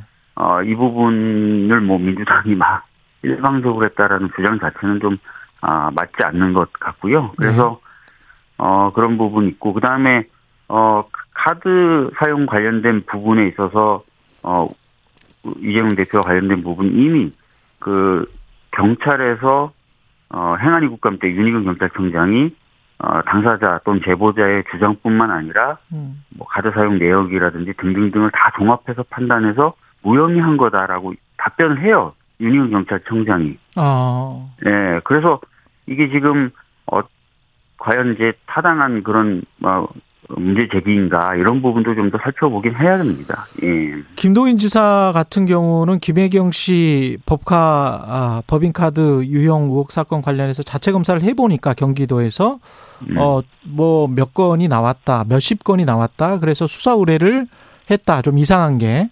음. 그래서 이거는 지금 수원지검에서 수사를 하고 있는 거 아닙니까? 그러니까 그 부분은 그 이제 부분은? 정확히 얘기하면은 예. 김동연 지사가 부임하기 전에 음, 예. 부임하기 전에 경, 경기도 자체의 감사 결과를 이제 설명한 거죠. 그러니까 김동연 지사가 부임해서 김동연 지사가 감사했다는 내용이 아니라요. 예. 본인이 이제 부임하기 전에 이미 경기도의 자체 감사에서 그런 아, 어, 그런 게? 있었다. 예, 넘겨놓은 거다. 이렇게 얘기를 한 거죠. 예. 그, 그 부분은 이제 나름대로 수사기관이든 살펴보면 되겠죠. 예. 예. 이 관련해서 뭐 내용이나 이런 것이 뭐 사실이 아니다, 사실이다. 이거는 민주당이 어떤 자체적으로 조사하거나 확인된 게 혹시 있나요? 음, 민주당 자체 차원에서 뭐 조사하거나 이런 건 없는 것으로 저는 알고 있습니다. 혹시 모르겠습니다만. 예. 저는, 어, 저는 없- 없는 것으로 알고 있습니다. 예. 그리고 국정감사장에서 이정섭 수원지검 2차장 검사 골프 위장 전입 관련해서 골프 부킹 뭐 검사들 해주고 그랬던 것 같은데, 네. 예, 처가 골프 이용해서 네. 이거는 그 비리 의혹이 지금 국민의힘은 이재명 대표의 쌍방울 대북 성범 의혹 수사를 맡고 있는 차장 검사라서 그래서 이제 비리 의혹을 제기한 것이다. 뭐 이런 이야기를 하더라고요. 아니, 그 비리 의혹이 있으면 제기를 하는 것이 야당의 역할이죠. 예. 뭐 이재명 대표를 수사하고 있으면 비리 의혹이 있어도 밝히면 안 됩니까? 음. 그 그- 여당은 무슨 논리로 그런 얘기를 하는지 모르겠어요. 예. 본인이 신한 것도 있죠. 그 본인이. 인정한 것도 있고요. 그건 예. 저희 주장이 그런 거예요. 위장 전입은 하긴 했잖아요. 예. 예. 적어도 본인이 인정한 부분에 대해서는 예. 국민의힘도 뭐라고 해야 되긴 해야 되잖아요. 예. 근데 그런 것조차도 아무것도 안 하면서 어, 의혹을 제기하지 말라고 하니까 저희들이 참 답답한 거죠. 예. 이정섭 차장검사는 공수처에 고발할 방침입니까 민주당? 아 어제 일단은 대검에 저희가 고발장을 제출했어요. 아 그랬군요. 예. 어, 그 얘기는 무슨 얘기냐면 1차적으로 대검이 어, 감찰을 해라라는 의미예요. 감찰을 해라. 예. 네, 그래서 감찰도 안 하고 또 감찰 결과가 나온다 하더라도 신빙성이 떨어진다 그러면 저희들이 추가로 공수처에 뭐 고발을 한다든지 또는 공수처 쪽에다가 저희가 그 사건을 좀 가져오라고 공수처 쪽에 요구를 한다든지 이런 후속 작업을 어, 할 수 있겠죠. 예. 음, 지난번에 안동환 검사라고 유송 씨 그 보복 기소 네. 관련된 검사를 지금 어, 탄핵 에, 추진했고 추가 검사 탄핵이 있습니까? 지금 뭐 누구를 하자라고 이렇게 정해졌거나 하지는 않고요. 예. 제가 이제 어제 어 좀 전해 들은 얘기로는 예. 몇 가지 이제 기준과 원칙 음. 그래서 기준과 원칙이 위, 원칙에 반하고 법률을 위반했다거나 이러면은 그건 뭐 검사가 탄핵 대상이 되는 거니까요. 예. 음. 그 기준과 원칙에 뭐, 뭐 특정한 사건들, 뭐 굵직굵직한 사건들이 쭉 있어 왔잖아요. 네. 예. 그래서 어떤 사건별로 지금 정리를 하시는 건지 아니면은 저희 제가 방식, 전- 저희 방식으로 어떻게 하는 것인지. 제가 제가 예. 듣기로는 기준과 원칙을 좀 정하는 얘기를 했다 그러더라고요 어제. 예. 그래서 뭐, 뭐, 일부 보도처럼 누구를 할 거다, 뭐, 누구를 할 거다, 이런 얘기, 또는 어떤 사건에 검사를 할 거다, 이런 얘기는 없었다고 제가 들었어요. 예, 예. 알겠습니다. 네. 이재명 대표는 지금 당무에 아직 복귀는 안 하셨죠? 네, 맞습니다. 예. 예, 생각보다 체력 회복이 좀 더딘 모양입니다. 예, 뭐, 음. 그, 국정감사에 좀 이- 임하해 볼까라고 또 생각도 하셨던 것 같은데, 예. 뭐, 여전히 건강 상태가 그 정도까지 회복되진 않은 것으로 알고 있습니다. 예. 지금 그 안에서 어떤 통합의 메시지나 이재명 대표가 어떤 메시지를 낼지도 굉장히 좀 궁금해 하는데, 당무 복귀 이후에 그게 나올까요? 어떻게 보세요? 음, 아닙니다. 기본적으로 통합을 어 내용으로 하는 메시지는 지난번 한 번, 뭐 한번 나오긴 보궐- 했죠. 보궐선거 예. 때 나왔고요. 음, 어 그런 말씀들을 주변에 하고 계신 것으로 저는 알고 있- 있어요. 예. 예. 근데 뭐 어, 본격적으로 이걸 당무 차원에서 어떻게 처리할 것이냐 이런 부분은 음. 사실은 당무에 복귀하셔서 예. 어, 최고위원 등 지도부하고 얘기해서 결정해 나가시겠죠. 예. 지금 민주당은 강서구 선거 승리 이후에 향후 네. 총선 이제 준비를 해야 될 텐데 뭐가 가장 핵심입니까? 글쎄요, 저희는 네. 다른 것보다도 지금 굉장히 좀 민생이 힘들지 않습니까? 음, 제가 진짜 예. 강서구에 선거 지원을 하러 여섯 번 정도 갔는데 예. 그때 뭐 여러 소상공인분들이나 전통시장 상인분들과 간담회를 했었, 어요 음. 근데 뭐 우리 지역도 마찬가지지만 저희 지역구도 마찬가지지만 너무 힘들어하시는 거예요. 예. 그래서 이런 부분들을 좀 최선을 다해서 저희가 뭔가 하나라도 좀 도움을 드리면서 음. 어, 또 그런 내용을 가지고 좀 내년 총선을 치르고 이런 것들이 좀 필요하지 않을까 싶습니다. 예.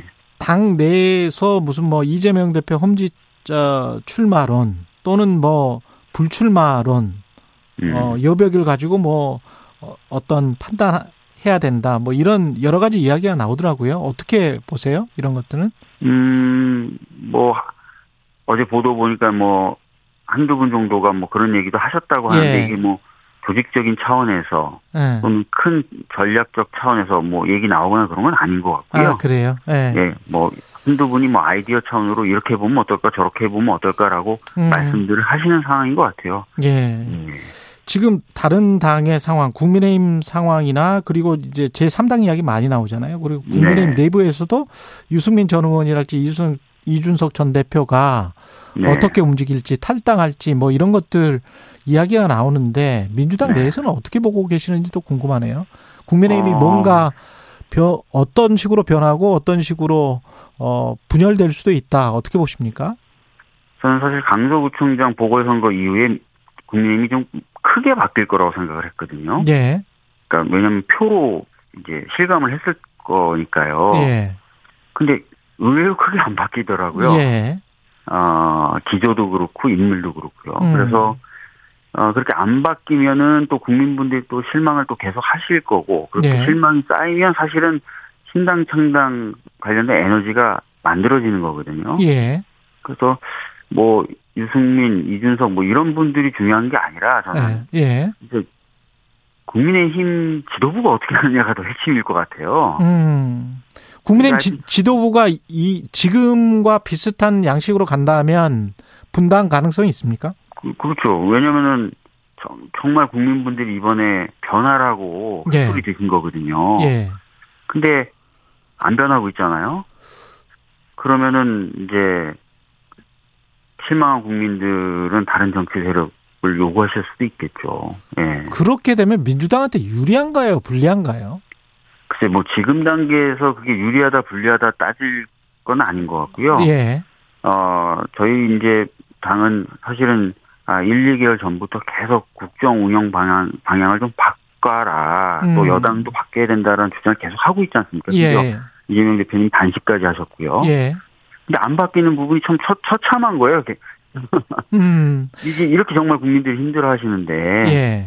그래서 저희들은 뭐 그런 유불리를 따지거나 이런 것보다 예. 이, 이 상황에서 좀 여당과 정부가 좀 기조를 바꿔서 민생을 챙기고 예. 정치를 좀 복원하고 하는 것을 좀 나갔으면 좋겠습니다. 예. 근데 이제 어제 그 대통령이 뭐 말은 그렇게 지금 하고 있지 않습니까? 국민은 늘 무조건 옳다. 어떤 비판에도 음. 변명해서는 안 된다. 예. 우리가 민생 현장으로 더 들어가서 챙겨야 된다.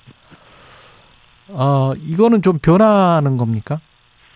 뭐 변화를 위해서 메시지를 어, 낸 것으로는 보이는데요. 예. 실제로 어떻게 실천하느냐가 더 핵심이겠죠. 음. 어, 지금도 메시지 말고 아무것도 없지 않습니까, 지금?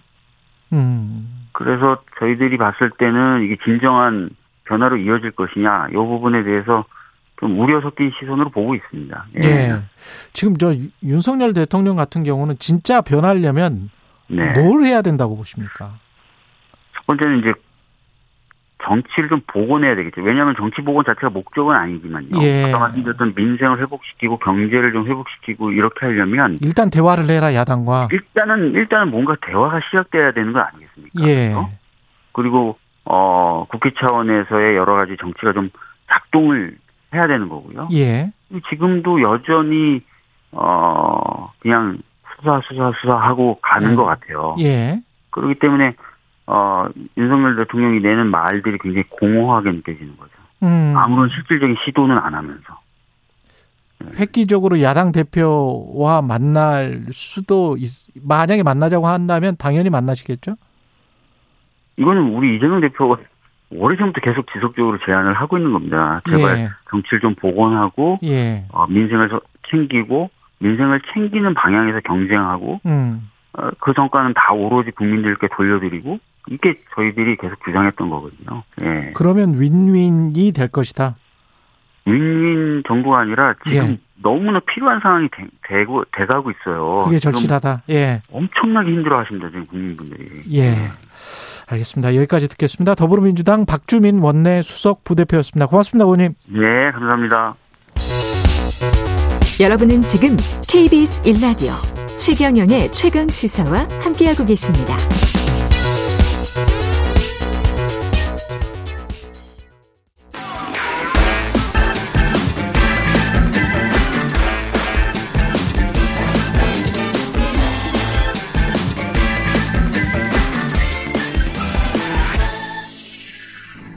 네, 한 번 더 뉴스 오늘은 한국경제신문 최영창 기자와 함께하겠습니다. 안녕하십니까? 네, 안녕하세요. 예, 길고 길었던 프로야구 정규 시즌이 막을 내렸고요. 오늘부터 가을 야구가 시작하군요. 맞습니다. 예. 뭐 사실 이미 가을에 다 야구 하고 있었잖아요. 근데 이제 우리가 흔히 포스트 시즌을 가을 예, 야구로 하는데 시즌. 예. 오늘 드디어 정규리그 4위 팀인 NC와 5위 팀 두산이 이 창원에서 와일드카드 결정전 첫 경기를 치릅니다. 어, 이 특징이 좀 있는데요. 4위 팀이 조금의 이제 이점을 얻기 위해서 음. 1승을 먼저 안고 시작을 합니다. 아, 그래요? 예, 그래서 이제 1승을 안고 경기에 나서는 NC가 비기거나 이기면 바로 준 플레이오프에 진출을 하고요. 아, 그렇군요. 만약에 이기면은 다음 날 2차전을 또 치릅니다. 내일이죠. 어, 예. 2차전은 두산이 또 2차전이 두산, 이 올라가려면 둘 다 이겨야 되는 거예요. 그렇겠네요. 네, 그렇기 예. 때문에 이 와일드 카드 결정전 제도가 2015년에 아, 비기면은 비기면은 또 NC가 올라가요? 비기면 NC가 올라갑니다. 2차전에서도 네. 아, 그냥. 오늘 바로 비기면 그냥 올라가고 2차전도 아, 마찬가지고. 예. NC는 절대적으로 유리하네. 그렇습니다. 일단 그것 때문에 4등이, 4등이니까. 지금 이게 이제 벌써 8년째인데 예. 계속 5위 팀이 올라간 적이 한 번도 없어요. 아, 그렇군요. 네. 예. 정규 리그가 지금 유난히 길었습니까? 올 시즌이? 그렇습니다. 왜냐면은 비가 많이 내렸거든요. 네. 아, 비가. 네, 비가 많이 아. 내리니까 이게 그 고척 돔구장을 쓰고 있는 그 키움 히어로즈 외에는 계속 계속 그 순- 순연이 순연이 되는 되는구나. 거예요. 그래서 막 더블 헤더라고 해서 하루에 두 번 치르는 경기도 몇 번이나 했는데도 피곤했겠네, 선수들. 근데 또 일정을 또 이후에 정, 원래 짜였던 일정보다도 더 그렇지. 또 비가 내리니까 그렇지. 지금도 오늘도 지금 비 내리고 있거든요. 아. 서울에는. 아, 그래요? 네, 그런 아. 시기라서 계속 지금. 네, 미뤄지다 가져, 보니까. 우산 안 가져왔는데. 네, 그리고 예. 지금 그 KBO가 144 경기를 꼭 고집을 하고 있거든요. 예. 그러다 보니까 이제 선수들도 필요한데 어쨌든 음. 거의 뭐 1년 내내 야구하는 느낌이 납니다.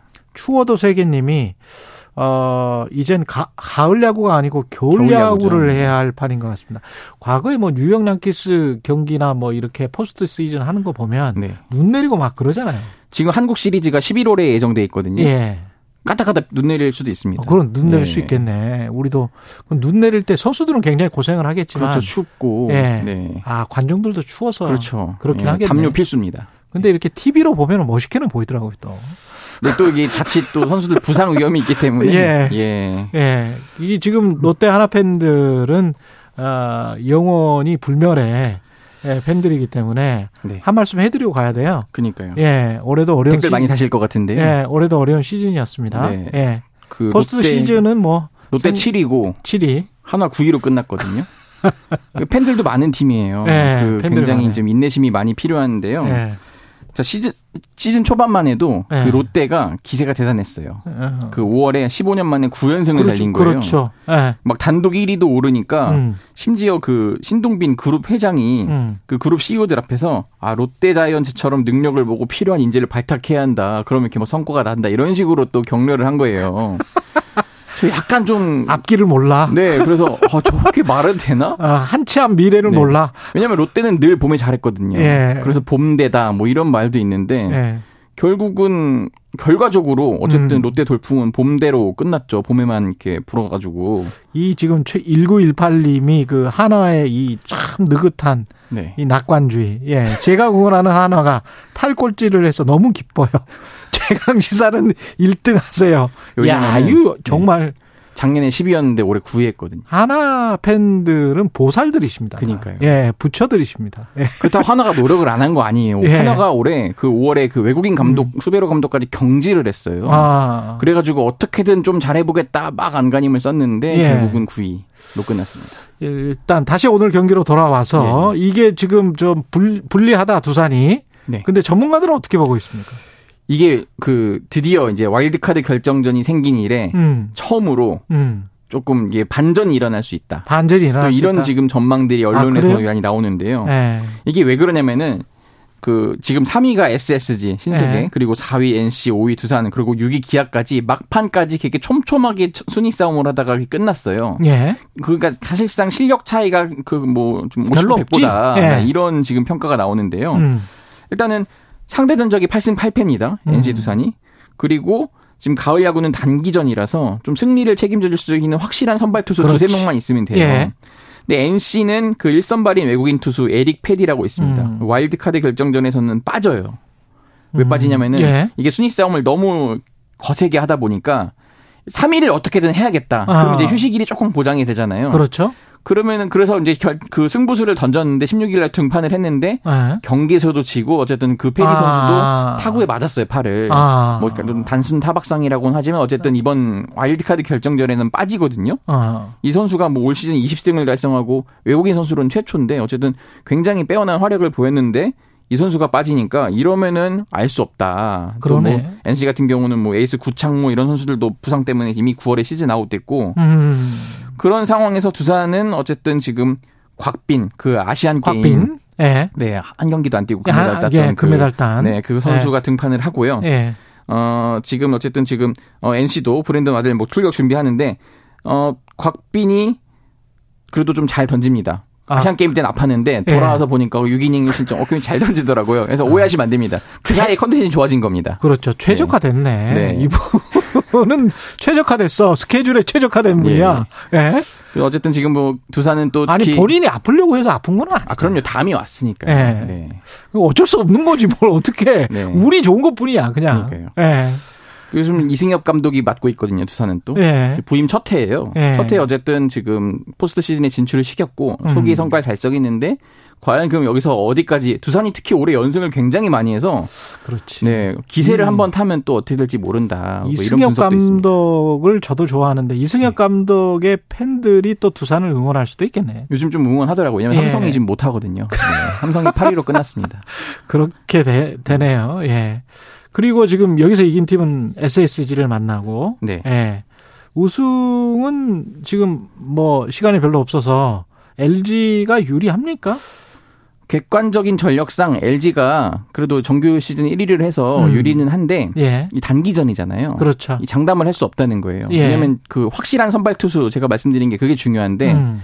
LG보다는 2위인 KT가 선발진이 조금 더 탄탄합니다. KT가? 네. 네. 뭐 지금 KT가 지금 2위, 3위 싸움을 하고 플레이오프죠. 플레이오프를 하고 지금 올라가는 거예요? 그렇죠. 지금 예. 플레이오프에 먼저 진출해 있고요. 예.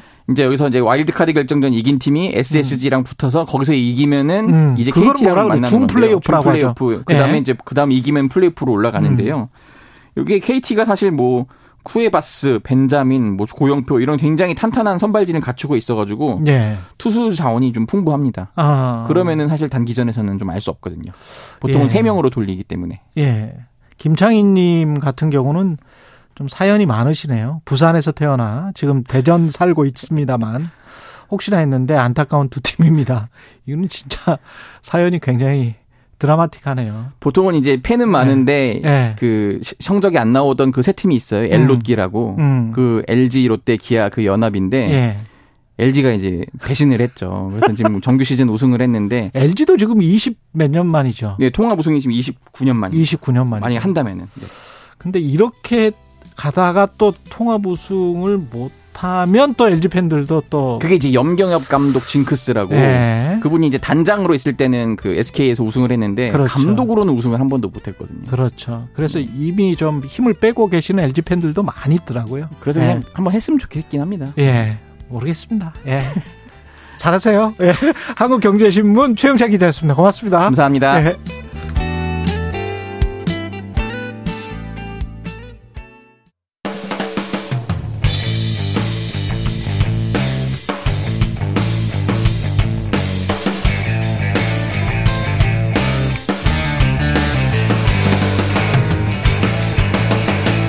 최경영의 최강 시사.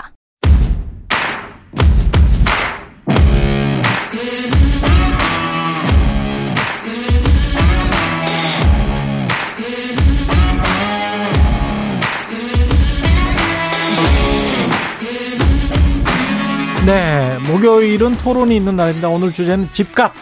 관심 많으실 것 같습니다. 집값 올라갈까요? 내려갈까요? 예, 집값 상승을 주장하시는 고종환 한국자산관리연구원 원장 하락 주장하시는 이광수, 광순의 복덕방 대표 두 분 모셨습니다. 안녕하십니까? 안녕하세요. 네, 안녕하십니까? 제가 이렇게 그냥 이분법적으로 말해도 괜찮습니까? 상승을 주장하십니까? 뭐 꼭 무조건 상승론자는 아닙니다. 그렇겠죠. 예. 아니 네. 그, 래서 한번 여쭤보는 거예요. 네, 예. 무조건 상승론자가 아니고 이제 부동산 경제학이라는 학문이 있잖아요. 예. 네. 그러니까 이제 그 변화 요인이랄까 변수, 예. 변인, 예. 조건에 따라 다른데 예. 저는 앞으로 이제 금리가 좀 내년부터는 내릴 걸로 보이니까 그리고 내후년 아. 이후에는 우리 경제가 또 회복이 되고 음. 또 정책도 규제 완화 정책이 지금 이루어지고 있고 음. 그런 몇 가지 주요 변화의 요인을 살펴보면 음. 뭐 하락보다는 이제 오늘 내년 이후가 중요하지 않겠습니까? 그렇죠, 그렇죠. 네, 그래서 내년 이후에 네, 저는 내리기보다는 좀 상승할 가능성이 높은데 네. 다만 음, 뭐 이렇게 무조건 상승하거나 급격한 상승보다는 네. 좀 완만한 상승이 네. 한 2025년 이후에는 좀 이루어질 거다 그런 견해를 가지고 있습니다. 2025년 이후에는 완만한 상승이 이어질 것이다. 네. 이광수 대표님은 하락 논자로 제가 분류를 했는데 이거는 이거 맞습니까? 네. 그러니까 하락을 이야기한다는 거하고요. 네. 하락 논자하고는 달라요. 그렇잖아요. 네, 그렇죠, 그렇죠. 그렇게 해서 그렇게 말씀하시면 제가 좀 서운하고요. 그렇지. 맞아요.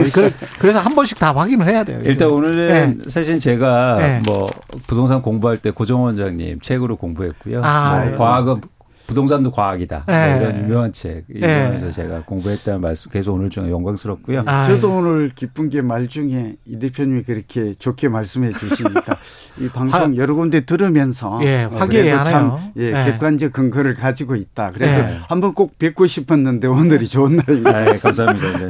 예. 근데 이렇게 하락하고 하락 론자가 왜 틀리냐면 예. 하락 론자는 지속적인 하락을 얘기하는 그렇죠. 거고 예. 저는 이제는 가격의 변화를 얘기하는데 가격의 변화인데 근데 당분간 또한 하락할 가능성이 굉장히 높다. 확률적으로 보면. 왜, 왜 그렇습니까? 뭐 계속 말씀드리겠지만 결국 재화의 가격이라는 게 음. 수요와 공급인데요. 음. 수요가 감소하고 있고 공급이 증가하고 있다는 거죠. 음. 그런 차원에서는 가격이 하락할 수밖에 없다고 보는 겁니다. 수요가 감소하고 있고 공급이 증가하고 있다. 이거 이렇게 말씀을 하셨는데 어떻게 보세요? 네. 그러니까 이제 이 대표님도 이제 빅데이터에서 근거해서 음. 많이 방송 활동하고 있는 거 저도 알고 있는데요. 예.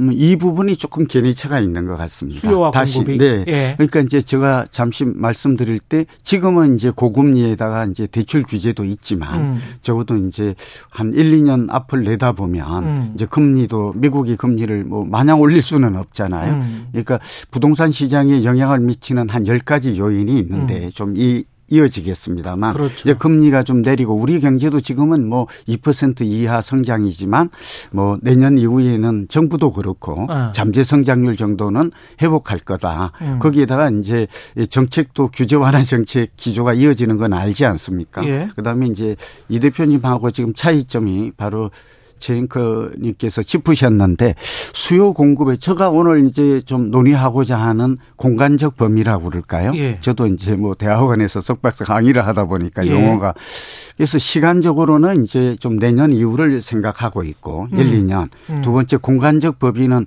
우리나라는 좁지만 음. 이게 집값이 양극화라고 그래가지고 굉장히 이 온도차가 있잖아요. 그래서 음. 오늘은 수도권과 음. 이제 서울을 중심으로 한 수도권의 공간적 범위를 좀 맞추고자 합니다. 지방이 수도권은 네. 2025년 이후에는 좀 오를 것이다. 네, 왜, 이런 예, 말씀이시네. 그리고 수급에 예. 대한 걸 간단하게 수급. 좀 말씀드리면 예. 그러니까 이게 주택 보급률이라든지 또 인구 천명당 주택 수를 보면 네. 현재 공급이 부족한지 적정한지 넘치는지 이런 네. 걸알 수가 있는데 그렇죠. 네. 그러니까 전국적인 주택 보급률 지표만 놓고 보면 102 정도 되거든요. 그런데 이제 서울은 94.2예요. 음. 그러니까 서울 과 경기 인천은 이제 98 정도 되거든요. 아직도 집이 부족하다. 예. 그래서 105가 적정한데 그런 면에서는 음. 조금 견해차를 좀 가지고 있고 음. 뭐윤 정부가 공급을 확대하겠다고 합니다만 서울 같은 경우에는 제가 얼추 따져 보니까 약 그 40만 호 정도가 부족해요. 음. 예, 수도권 같은 경우는 한 65만 호.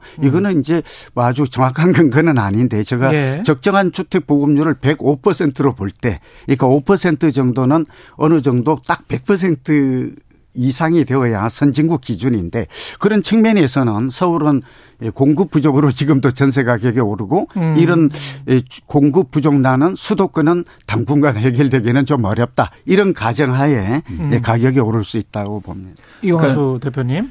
예. 중요한 게 두 가지 정도 이제 원장님 의견에서 음. 제가 좀 덧붙이고 싶은 말씀이 있는데요. 예. 첫 번째는 저희가 시장을 전망할 때 거시경제 변수는 예측하기 되게 힘듭니다. 아. 그래서 뭐 금리라든가 아니면 경제 성장률을 저희가 예측하면서 예. 그거에 따라서 수요와 공급이 달라질 거다라고 말하는 건 조금 저는 특히 지금 같은 상황. 예. 예를 들어서 올해 상반기에 막 주택 수요가 몰려들었는데 다 기대 심리가 뭐였냐면 어. 그 이제 금리 더 이상 뭐, 어, 못 오른다. 못 오르고 네. 그리고 내릴 거다라는 네. 기대가 컸잖아요. 근데 지금 상황이 바뀌어버렸어. 그렇게 안 되잖아요. 예. 이것처럼 사실은 거시경제 변수는 아주 단기적으로는 영향을 좀 미칠 수 있지만 음. 예측하기 되게 힘들다는 걸 말씀드리고요. 예. 두 번째는 수요와 공급에 대한 규정인데요. 네. 집값을 결정하는 수요와 공급, 특히 이제 공급을 예를 들어서 물리적 공급, 그러니까 음. 주택의 총량을 얘기하셨는데 예. 저는 집값을 결정하는 공급은 매도 물량이라고 보고 있어요. 그러니까 음. 쉽게 말해서 우리가 집을 살 때 어떤 집을 사냐면 대부분의 여러분들이 사는 아파트는 누군가 갖고 있는 집이라는 거죠. 기존 주택. 그렇죠. 기존 주택이 시장에 내놓는 매물의 양이 예. 집값을 결정하는 공급인데 음. 그런 차원에서는 지금 두 가지가 사실 문제입니다. 첫 번째는 뭐냐면 우리나라가 지금 다주택자가 과포화 상태예요. 음. 우리나라 주택이 1,200만 채가 있는데요. 그 중에서 다주택자가 314만 채를 들고 있습니다. 그렇죠. 그러니까 네. 더 이상 증가시키기 힘들어요. 네. 그럼 무슨 얘기냐면 뭐냐면 이 사람들은 팔 수밖에 없는 상황. 이죠. 아. 예. 더 이상 못 가지니까. 예. 그래서 실제로 지표를 보면 2021년부터 다주택자의 수가 감소하기 시작했고요. 예. 이미 다주택자는 팔기 시작했습니다. 아. 그런 증거들이 어떻게 나타나냐면 이미 서울 같은 중심으로 해서 매도 물량이 음. 통계가 지표된 이후 최대 물량으로 증가하고 있어요. 음. 지금 오늘 기준으로 서울의 매도 물량이 7만 6천 가구를 지금 찍고 있는데요. 음. 그러니까 지금 집을 갖고 있는 사람들은 팔고 싶어 한다는 거죠. 그러니까 음. 이건 공급의 증가예요. 예. 예. 그래서 말씀드렸듯이 지금 공급은 증가하고 있고 예. 거시경제의 불확실성 때문에 수요는 음. 못 받쳐 주고 있는 상황이기 때문에 근데 그 가격에 살 수 있는 수요자들이 얼마나 있느냐도 중요한 거 아니에요? 그렇습니다. 근데 여기서 흥미로운 건 뭐냐면 네. 수요도 두 가지로 나누어져요. 하나는 뭐냐면 투자 수요와 실수요입니다. 네. 근데 투자 수요는 사실은 구매의 여력과 상관없이 집값 상승의 기대감만 있으면 그렇죠. 예를 들어서 갭 투자를 통해서 계속 살 수 있어요. 아까 말씀하신 다주택자들 그렇죠. 예. 반면에 실수요는 아까처럼 구매 여력의 한계, 음. 즉 유효 수요의 한계가 있거든요. 예. 그런 차원에서는 지금 투자 수요가 시장에 들어오지 않고 있습니다.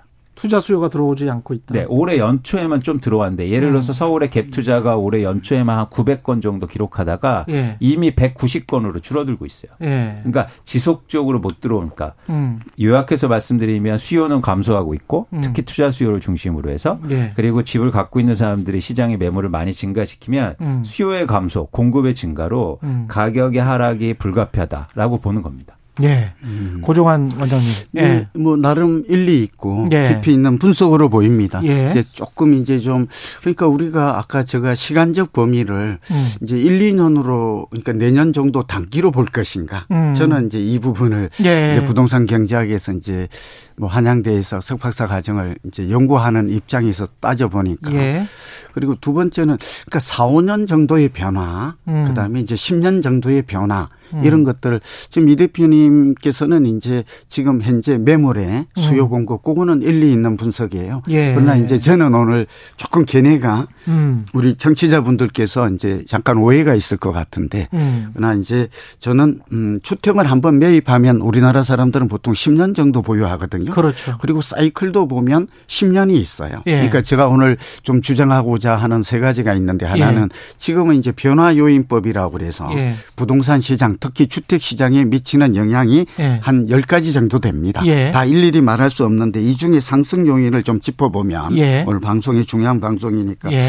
그러니까 이제 인구 변수가 가장 중요하다 그러는데 예. 사실 수도권의 인구가 계속 증가해요. 가구 수도 음. 그렇고 음. 그다음에 두 번째는 역시 수급 이 대표님과 제가 지금 공통적인 게 수급. 그러니까 단기 수급이냐, 그러니까 음. 매매 시장에서의 수급이냐. 음. 저는 그게 아니고 음. 수요 자체. 아까 주택 보급률이라든지 인구 천명당 주택 수를 보면 장기적으로 사람들은 집을 원한다. 예, 아니 공급 자체가 누적된 물량이 부족해요. 예, 그러니까 지금 부족하고. 그러니까 가을 이사치를 맞았지만 예. 올해 상반기에는 그 수요가 많았잖아요. 그러니까 음. 그런 지적이 맞아요. 지금은 줄어들고 있고. 음. 그러나 저는 이제 내년 이후에 음. 예, 이렇게 좀 1, 2년 정도를 내다보고 있다는 말씀. 그러니까 상승 요인으로 정리하면 수도권 위주로 한다고 그랬잖아요. 예. 네, 그렇게 보면 인구가 그래도 이동이 많아지 고 그러니까 서울과 수도권 정도는 어. 그다음에 수요 공급에서 공급이 그러니까 좀 전에 말씀드렸 어떤 주택 보급률 지표로 보면 94.2거든요. 서울이. 예, 예. 그러니까 경기 인천을 합해도 98밖에 안 돼요. 네. 그러니까 이제 물량이 지금 공급 자체가 부족해서 신규 공급이 좀 일어나야 한다. 그게 전세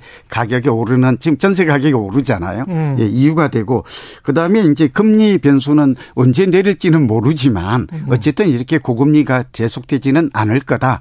그다음에 이제 또 하나가 보면 부동산 시장에 우리 눈여겨 봐야 될 게 이 글로벌 부동산 시장도 금리처럼 음. 동조화 현상이 있어요. 커플링이라고. 예, 예. 네, 그런데 지금 이렇게 고금리에다가 경제가 안 좋은데도 불구하고 미국이나 어. 일본하고 우리나라 정도 이런 데는 오르고 유럽이나 그러니까 독일 이런 내리고 있고 중국도 내려요. 어. 그러니까 약간 혼조세긴 하지만 어. 그러니까 결국은 그렇게 글로벌 동조화 현상 관점에서 보면 어. 이건 중립 요인이에요. 어. 그리고 하락 요인을 또 살펴보니까 있어요. 음. 이게 지금은 고금리에다가 이 경기가 안 좋죠. 음. 네, 이런 점들은 예, 그리고 지금 서울 같은 경우에는 아까 이 대표님 말씀하신 대로 올 상반기에 너무 급등을 해버렸어요. 그러니까 서울은 음. 집값이 2021년 10월이 고점이었는데 예. 이 고점 대비 87%를 회복해버렸어요. 아. 그러니까 수도권도 거의 60% 회복했거든요. 가격 측면에서 예, 가격이 때. 그러다 보니까 이 매수자 입장에서는 부담스러운 거예요. 그런데다가 음. 정부가 최근에 이제 또 가계부채 때문에 그 50년 만기 주담대도 중단을 했죠. 예. 또 특례 보금자리론도 6억 이하로 좀 낮춰서 축소했죠. 또 DSR 이런 걸 강화하다 보니까 음. 지금 일시적으로 지금 수요가 축소된 거고 음. 예, 저가 수요 급매물을 노리 그러니까 수요자들이 현명한 것이죠. 예. 예, 그런데 저는 이제 지금이 아니라 올 가을이 아니라 1, 2년 정도 이렇게 2025년 이후를 계속 강조를 하시는 아니 2025년 예. 이후에는 이제 예. 우크라이나 전쟁도 끝나고 아. 지금 물가 상승 이 부분도 좀 끝이 날 거다. 아, 그리고 금리가 정상화될 거다. 음. 그리고 글로벌 경기가 좋아지면 우리 경기도 수출 의존도가 높으니까 음. 그래서 좀 좋아질 거라는 긍정적 시각. 그러니까 마냥 긍정적 시각만 아닌데. 음. 근데 혹시 그러면 뭐, 네. 어떤 어떤 전제 조건들이 있다 이런 말씀이시죠? 네, 그렇죠. 예, 그렇죠. 예. 그러니까 오정이 말씀하신 대로 저희가 약간 견해차가 발생하는 이유는 음. 이거 장기적 차원에서 볼 거냐 단기로 볼 거냐 음. 그 차원 단기냐 중장기 그렇죠 그렇죠 네. 중장기냐인데 네. 저는 사실은 약간 실증적 차원에서 그러니까 실제적인 차원에서 그래. 실질적 도움 차원에서 그러니까 예를 들어서 무주택자 분들한테 장기적으로 집을 사 집값을 오를 거다. 네. 예를 들어서 수도권으로 사람들이 움직이고 음. 그다음에 공급이 부족하니까 음. 그래서 언제나 사야 된다는 말은 사실 옳지 않다고 봐요. 음. 예, 왜냐하면 최근에도 집값을 보면 단계에도 급락하잖아요. 예. 서울을 중심으로 해서 거의 30%가 빠지는데 음. 저는 내 집 마련할 때 빠질 때 사는 게 좋다. 음. 그런 측면에서 이런 변동성이 커질 수 있다는 말씀을 드리고 싶은 거고요. 음. 이제 두 가지는 첫 번째 이제 수요와 공급에서 대표적인 걸 말씀하셨는데 원장님이 하나는 뭐냐면 수도권의 인구는 감소하지 않는다. 계속 음. 인구는 보인다. 뭐 그 점은 저 동의합니다. 예. 근데 흥미로운 현상은 집값이 오르니까 최근에는 서울의 인구가 감소하고 가구 수가 줄었어요. 그렇지. 예. 그러니까 가구 수는 그러니까 여기서 가구 수는 뭐냐면 좀 실질 가구 수를 얘기하고 싶은데 아. 왜냐하면 가격이 오르면요 허구 가구 수가 늘어납니다. 음. 왜냐하면 청약을 하려고. 아. 네. 근데 네. 1, 2 잠깐 여기서 네. 이제 네. 이해를 네. 돕기 위해서 네. 제한적이니까 제가 이제 통계를 저도 보니까 예, 인구 수가 이제 천만에서 940만으로 줄은 건 맞아요. 지금 서울, 서울 만 놓고 보면.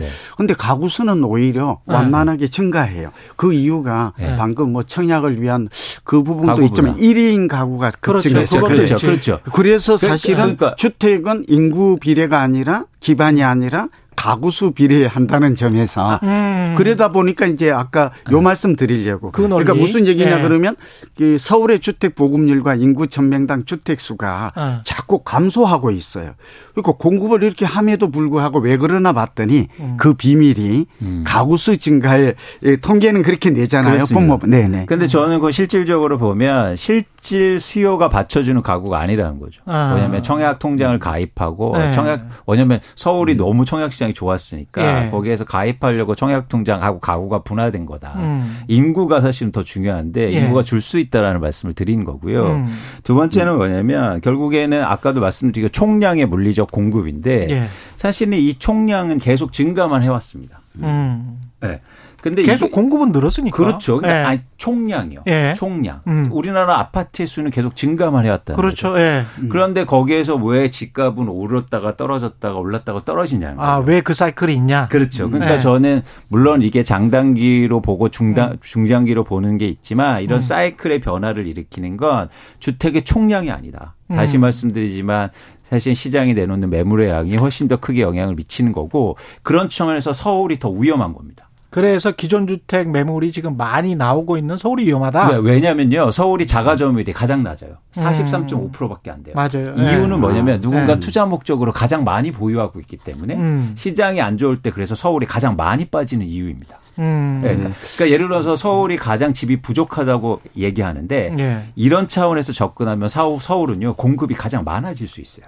아. 네. 여기 이제 예. 반론에 음. 잠깐 하면 예. 그러니까 통계상에 약간의 이제 그 그러니까 이 대표님이 보시는 통계 이건 그럴 수가 있어요. 네네. 근데 이제 우리나라 전체의 그 자가 소유율은 약 한 56% 됩니다. 예, 그렇죠. 예. 그래서 예. 이 얘기를 들으니까 서울은 제가 알기로는 한 48까지 이제 예. 좀 올라온 걸로 이렇게 이제 알고 있는데 음, 음. 그다음에 그러니까 우리나라가 56%인데 일본이 61 정도 돼요. 사실 예. 이분 중요한 부분이어서 잠깐 제가 다시 또 짚었는데 예. 왜냐하면 이제 글로벌하게 좀 볼 필요가 있어요. 오늘 개내차 중에 네, 하나는 네, 네. 저는 또 해외 쪽을 어쨌든 좀 가르치고 해야 되니까 공부도 하게 되는데 예. 그게 뭐냐 그러면 일본이 우리가 56 전체적으로는 음. 서울은 48, 수도권은 51로 예, 그 국토부 통계가 나와 있는 걸로 알고 있고요. 두 번째는 자가 보유율 말씀하시는 거죠? 예, 자가 그러니까 그러니까 자가 소유 같은 개념이에요. 자가 보유율, 소유율을 말씀하시는 자가 점유율을 말씀하시는 거 아니고 아니고 그러니까 조금 다른 개념일 수 그러니까 있는데 전체적으로 봤을 때 60% 선까지 올라왔었는데 아니, 전국으로는 아니 지금 저기 그러니까 제가 다시 한번 통계를 예, 확인해 예. 볼게요. 그 56%가 좀 된 통계인데. 예. 그래서 서울도 48%가 아닐걸요? 예, 48 하여튼 요거 좀 시간대를 네. 그러니까 약간의 통계는 확인해 보세요. 한번 확인할 필요가 네. 있고 네. 제가 드리고 싶은 한 요점은 예. 미국하고 영국이 선진국의 대표인데 일본이 우리보다 좀 높아요. 61이고 예. 이건 제가 국제 통계로 나온 걸 좀본 그렇죠. 건데. 예, 그거 그리, 맞아요. 예, 그리고 이제 미국이 65 정도 되거든요. 그러니까 우리가 그 러시아나 오히려 이런 싱가폴 같은 데는 90이 넘어요. 그렇습니다. 그래서 이 얘기를 하는 이유는 두 가지 이유가 있는데 하나는 자가 소유율이 높을수록 주거가 안정이 되고 또 주거 복지가 좀 전세 문제나 이런 게 주거난이 해결될 수 있는 이거 우리도 우리는 좀 자가 소유율 자체가 좀 낮다 하는 말. 그다음에 여기 그래서 이제, 이제 더살 예. 여지가 있다. 아니요, 이제 그래서 예. 가격이 오를 것이다. 그 아, 수요가 아, 아, 있으니까 그, 런 면도 있고. 예. 그러니까 이제 꾸준히 자가 소유율이 높아질 가능성이 많죠. 소득이 음, 그 높아지면 그 그러니까 네. 그런 측면에서 음. 어, 수요는 좀 살아 있고 또 하나가 잠깐 좀 청원하면 음. 예, 제가 이제 나이가 들다 보니까 이렇게 느끼는 건데 예. 최근에 주택에 대한 젊은 사람들의 생각이 많이 바뀌어요. 음. 예, 저는 좀 긍정적이라고 봐요. 음. 그러니까 예를 들면 영국 같은 데는 예, 이 직장에 들어가면 내 집부터 마련하고 이게 예를 들면 예. 은퇴는 이 모기지론을 갚는 날부터 그러니까 이제 의식주라고 그래서 이게 이제 주거 우리 일상생활에 있어서 필수가 된 거죠. 알겠습니다. 그런 인식 인식이 있었고 두 번째는 예. 안전자산이라는 예. 이런 부분도 지금 알겠습니다. 주택에 대한 생각이 좀 달라지고 있다 하는 말씀을 드립니다. 예. 이광수 대표님. 그 예. 중요한 말씀을 하셨는데요. 음. 그러니까 한국에서 자가 소유율과 자가 점유율의 차이가 크게 납니다. 음. 가장 큰 이유는 아까 말씀드렸듯이 누군가 투자 목적으로 집을 음. 많이 보유하고 있기 때문이에요. 그렇죠. 예. 예를 들어서 미국이나 북미나 일본 같은 데는요. 자가 소유율과 자가 점유율의 차이가 없어요. 음. 크게. 맞아요. 그러니까 예를 들어서 예. 우리는 개인의 가게가 예. 여러 채의 아파트 투자나 투기를 하는 우리 이런 나라가 없습니다. 예. 사실은. 이게 무슨 얘기냐면 그만큼 사실은 가격이 급등했다는 거예요. 그러니까 재화를 살 때는 내가 쓰려는 사람보다 투자하려고 투기하려고 하는 사람들이 가격을 밀어 올리는 성격이 있어요. 그 이유는 뭐냐면 음. 내가 쓰는 자산은 가격을 막 계속 비싸게 주면서 사진 않습니다. 그렇지. 그렇죠. 근데 네. 내가 투자한다면 지금 가격이 중요한 게 아니라 미래 가격이 중요하다. 내가 팔 가격. 그렇죠. 음. 그렇기 때문에 기대감만 높으면 가격을 계속 올리면서 살 수 있다는 거죠. 바로 원장님 말씀하신 이 지점. 즉 자가 소유율이 자가 점유율보다 높다는 얘기는 음. 뭐냐면 음. 그만큼 한국에는 투자 수요가 많았다는 얘기예요. 이게 저는 한국의 장기적으로 발목을 잡을 가능성이 굉장히 크다. 그러니까 다주택자가 많아. 잠깐만요. 그렇죠. 제가 좀그 네. 그 시간이 뭐 한 7분밖에 네. 안 돼서 네, 꼭 드리고 싶은 질문 두 가지. 네. 그 상승을 할 것 같다라고 생각하시는 분들의 주요 논거 중에서 지금 빠진 게 뭐냐면 네. 비용 인플레이션 있잖아요. 신규 분양가 올라가는 네, 거. 네, 뭐 이런 것들 그러니까 계속 건축 자재 값이 올라가니까 어쩔 수 없이 그게 기존 주택 매매가에도 올라갈 것이다. 요거고 하락할 것이다라고 하는 분들의 주요 논거 중에 하나가 실질 소득이 지금 감소하고 있다. 그렇죠. 근데 가격은 이미 올랐는데 실질 소득이 감소하고 경제 성장률도 과거에 비해서는 그렇게 정체된 상황이어서 1, 2% 상황이면 이게 PIR이 이렇게 음, 그렇죠. 높은 상황에서 이게 HAI 예. 있고. 네. 올라갈 수가 있겠느냐. 아, 그럼요. 예. 그 중요한 지점인데. 두 개가 지금 맞물리고 있기 때문에 저 대치하고 있기 때문에 그거를 좀 정리를 네, 해 주십시오. 좀 짧게 하겠습니다. 예. 그러니까 이제 여기 우리 청취자분들이 많이 음. 이제 보실 것 같은데요. 예. 아까 우리는 이제 변화 요인에 대해서만 이제 상승 요인, 하락 요인을 짚었잖아요. 예. 그러니까 간단하게 언급하면 사실은 저희 같은 연구자는 어. 이제 그 사이클 이론이 있어요. 이게 청취자분들에게 그러니까 음. 말하자면 부동산 경기 변동도 예측 가능하다. 이제 단기, 중기, 장기 사이클이 있다. 이제 장기 사이클로 보면 제가 이제 오를 가능성이 높다고 진단하는 근거 중에 하나가 예. 사이클 이론이 근거한 건데 우리나라 과거에 86년 통계를 보니까 집값이 5, 6년 오르면 4, 5년 하락하는 사이클이 발견이 돼요. 예. 그 중에 이제 97년 말 또 외환위기라든지 2008년 글로벌 금융위기 때는 폭락했던 급락했던 그렇죠. 경우도 있죠. 근데 그 얘기를 잠깐 좀 언급하고 싶고요. 두 번째는 음. 사실은 오늘은 언급만 하는데 음. 거품론이 있어요. 버블론. 예. 그러니까 집값은 과도 하게 주식처럼 오르면 거품이 예. 쌓이고 축적 또 거품이 과도하게 쌓이면 빠지겠죠. 그러니까 거품 음. 붕괴론이 있는데 이 세 가지를 종합해야 소위 메타 방식의 우리 예측이 가능하다. 음. 오늘은 이제 예, 이 대표님과 제가 이렇게 이제 좀 예. 얘기를 편안하게 나누고 그러니까 정치자분들께서도 이제 어떤 요인도 중요하지만 이렇게 예측하는 기법들이 세 가지가 있다 하는 말씀. 일단 앵커께서 질문한 거 답을 할게요. 그런데 예. 우리가 좀 주목해야 될게이 지난 36년간 86년 이후 통계를 보니까 집값은 물가 상승률이나 금리보다도 한 두 배 이상 올랐어요. 음. 그러니까 그래서 제가 좀 오를 가능성이 높다고 말하는 근거 중에 하나는 패턴의 법칙이 있죠. 두 예. 번째는 땅값이 또 많이 올랐어요. 그러니까 예. 수도권 놓고 보면. 그러니까 원가가 과거. 올라가면 예. 결국은 지금은 뭐 건축비가 너무 많이 올라가는데 계속 음. 오를 수는 없겠죠. 그러나 땅값과 건축비가 이 아파트에 예를 들면 원가예요. 근데 이게 지금 땅값이 오르는 한 원가가 사실은 분양가 상한제가 좀 내리기가 어려워요. 그러니까 음. 결국 원가가 오르면 요즘 그걸 실감하잖아요.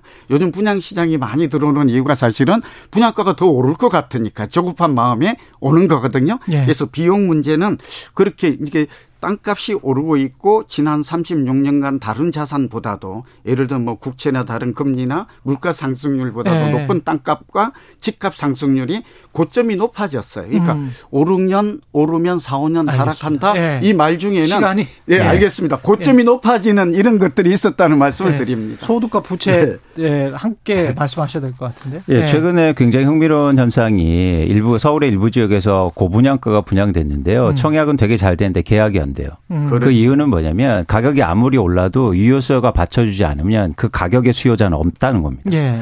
이런 현상이 계속 될 수밖에 없어요. 이러면 어떤 현상이 일어나냐면 분양가가 떨어지게 돼요. 음. 왜냐하면 분양가에서 한번 생각해 보세요. 분양가에서 가장 많은 비중을 차지하는 건 뭐라고 생각하십니까? 예. 그건 이익이에요. 음. 시행사와 건설사의 3, 40% 이익이에요. 최근에 시행사가요.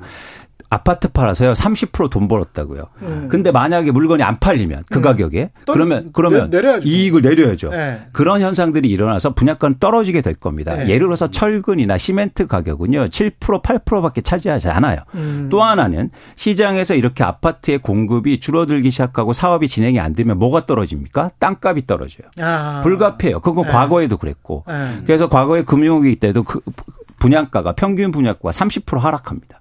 그러니까 여러분 분양가가 계속 오른다는 거에 사실 현혹되면 안 돼요. 떨어질 수 있다. 그리고 봐라. 말씀드렸잖아요. 네. 이익에 기반했기 때문에 음. 이익이 먼저 엄청나게 줄 거다. 그래서 지금 건설사들이나 시행사들이 어려운 겁니다. 음. 그 이익을 너무 높게 잡으니까 분양이 안 되니까 부동산 PF가 쌓이는 거예요. 음. 130조 원이 쌓였는데요. 이거 지금 시작도 못 하고 있어요. 높게 음. 분양을 해야 되니까 수요가 없으니까 그런 차원에서는 분양가가 계속 오르거나 여러분들이 예, 예 오해가 30%라는 거는 좀 과도한 것 같아요. 아닙니다. 통계로 발표된 건 한 15% 아니, 정도로 나와 있어서 예, 네. 그럼요. 그래서 기업을 분석하니까 자, 예. 네, 그래서 기업을 분석하니까 예. 시행사와 건설사를 정치자분을 위해서 이제 예. 공식적으로 나온 거는 한 15% 정도가 이제 마진이다. 아, 공식이 예. 왜냐하면 공식은 저는 회계장부상 그렇게 나와요. 아닙니다. 제가 개별 회사를 분석한 수치 를 제가 제 레포트에도 나왔고 실제로 도뭐 건설 회사에 계셔 보, 네, 보셨고 이제 에셋증권에 네, 애널리스트였으니까. 예, 네. 애널리스트로 네, 이제 지점에 증권회사에 계셨으니까 그러니까 예. 엄청나게 많은 이익을 사실은 벌었다는 거예요. 그게 음. 여러분들이 내시는 분양가가 대부분 뭐 천만 원 내시면 300만 원이 그동안 다 이익으로 왔다는 거예요. 그리고 음. 서울 같은 데는 이제 그 아파트 분양 원가를 SH도 공개했는데요. 예. 이 말씀 짧게 하면 예. 그 땅값은 서울은 땅값이 비싸요. 그러니까 이제 아파트 같은 거 웬만하면 네. 거의 1억씩 가거든요. 강남은 네. 거의 2억씩 갔는데 땅값의 비중이 분양가에 차지하는 비중이 많고 지방으로 갈수록 네. 그러니까 건축비는 지금 팔면 그러니까 음. 그렇게 땅값이 떨어지지 않으면 분양가가 떨어지지 그러니까 않을 저는 지금 오늘 서울과 수도권 위주로 근데 저는 말씀드렸듯이 시장이 안 좋으면 땅값도 떨어진다는 거죠. 아, 아 그럼 그럴 수가 네. 있는데 네. 장기적으로 보면 그건 일시적이에요. 그러니까 10년 정도는 네. 지금 그렇게 우리 경제도 저성 성장하면 재밌었습니다. 네, 그렇게 예. 볼 수가 있고 고종환 한국자산관리연구원 아. 원장 이광수 광순의 복덕방 아. 네. 대표였습니다. 고맙습니다. 고맙습니다. 여기까지 감사합니다. 예. 최근의 최강기사 여기까지 하겠습니다. 고맙습니다.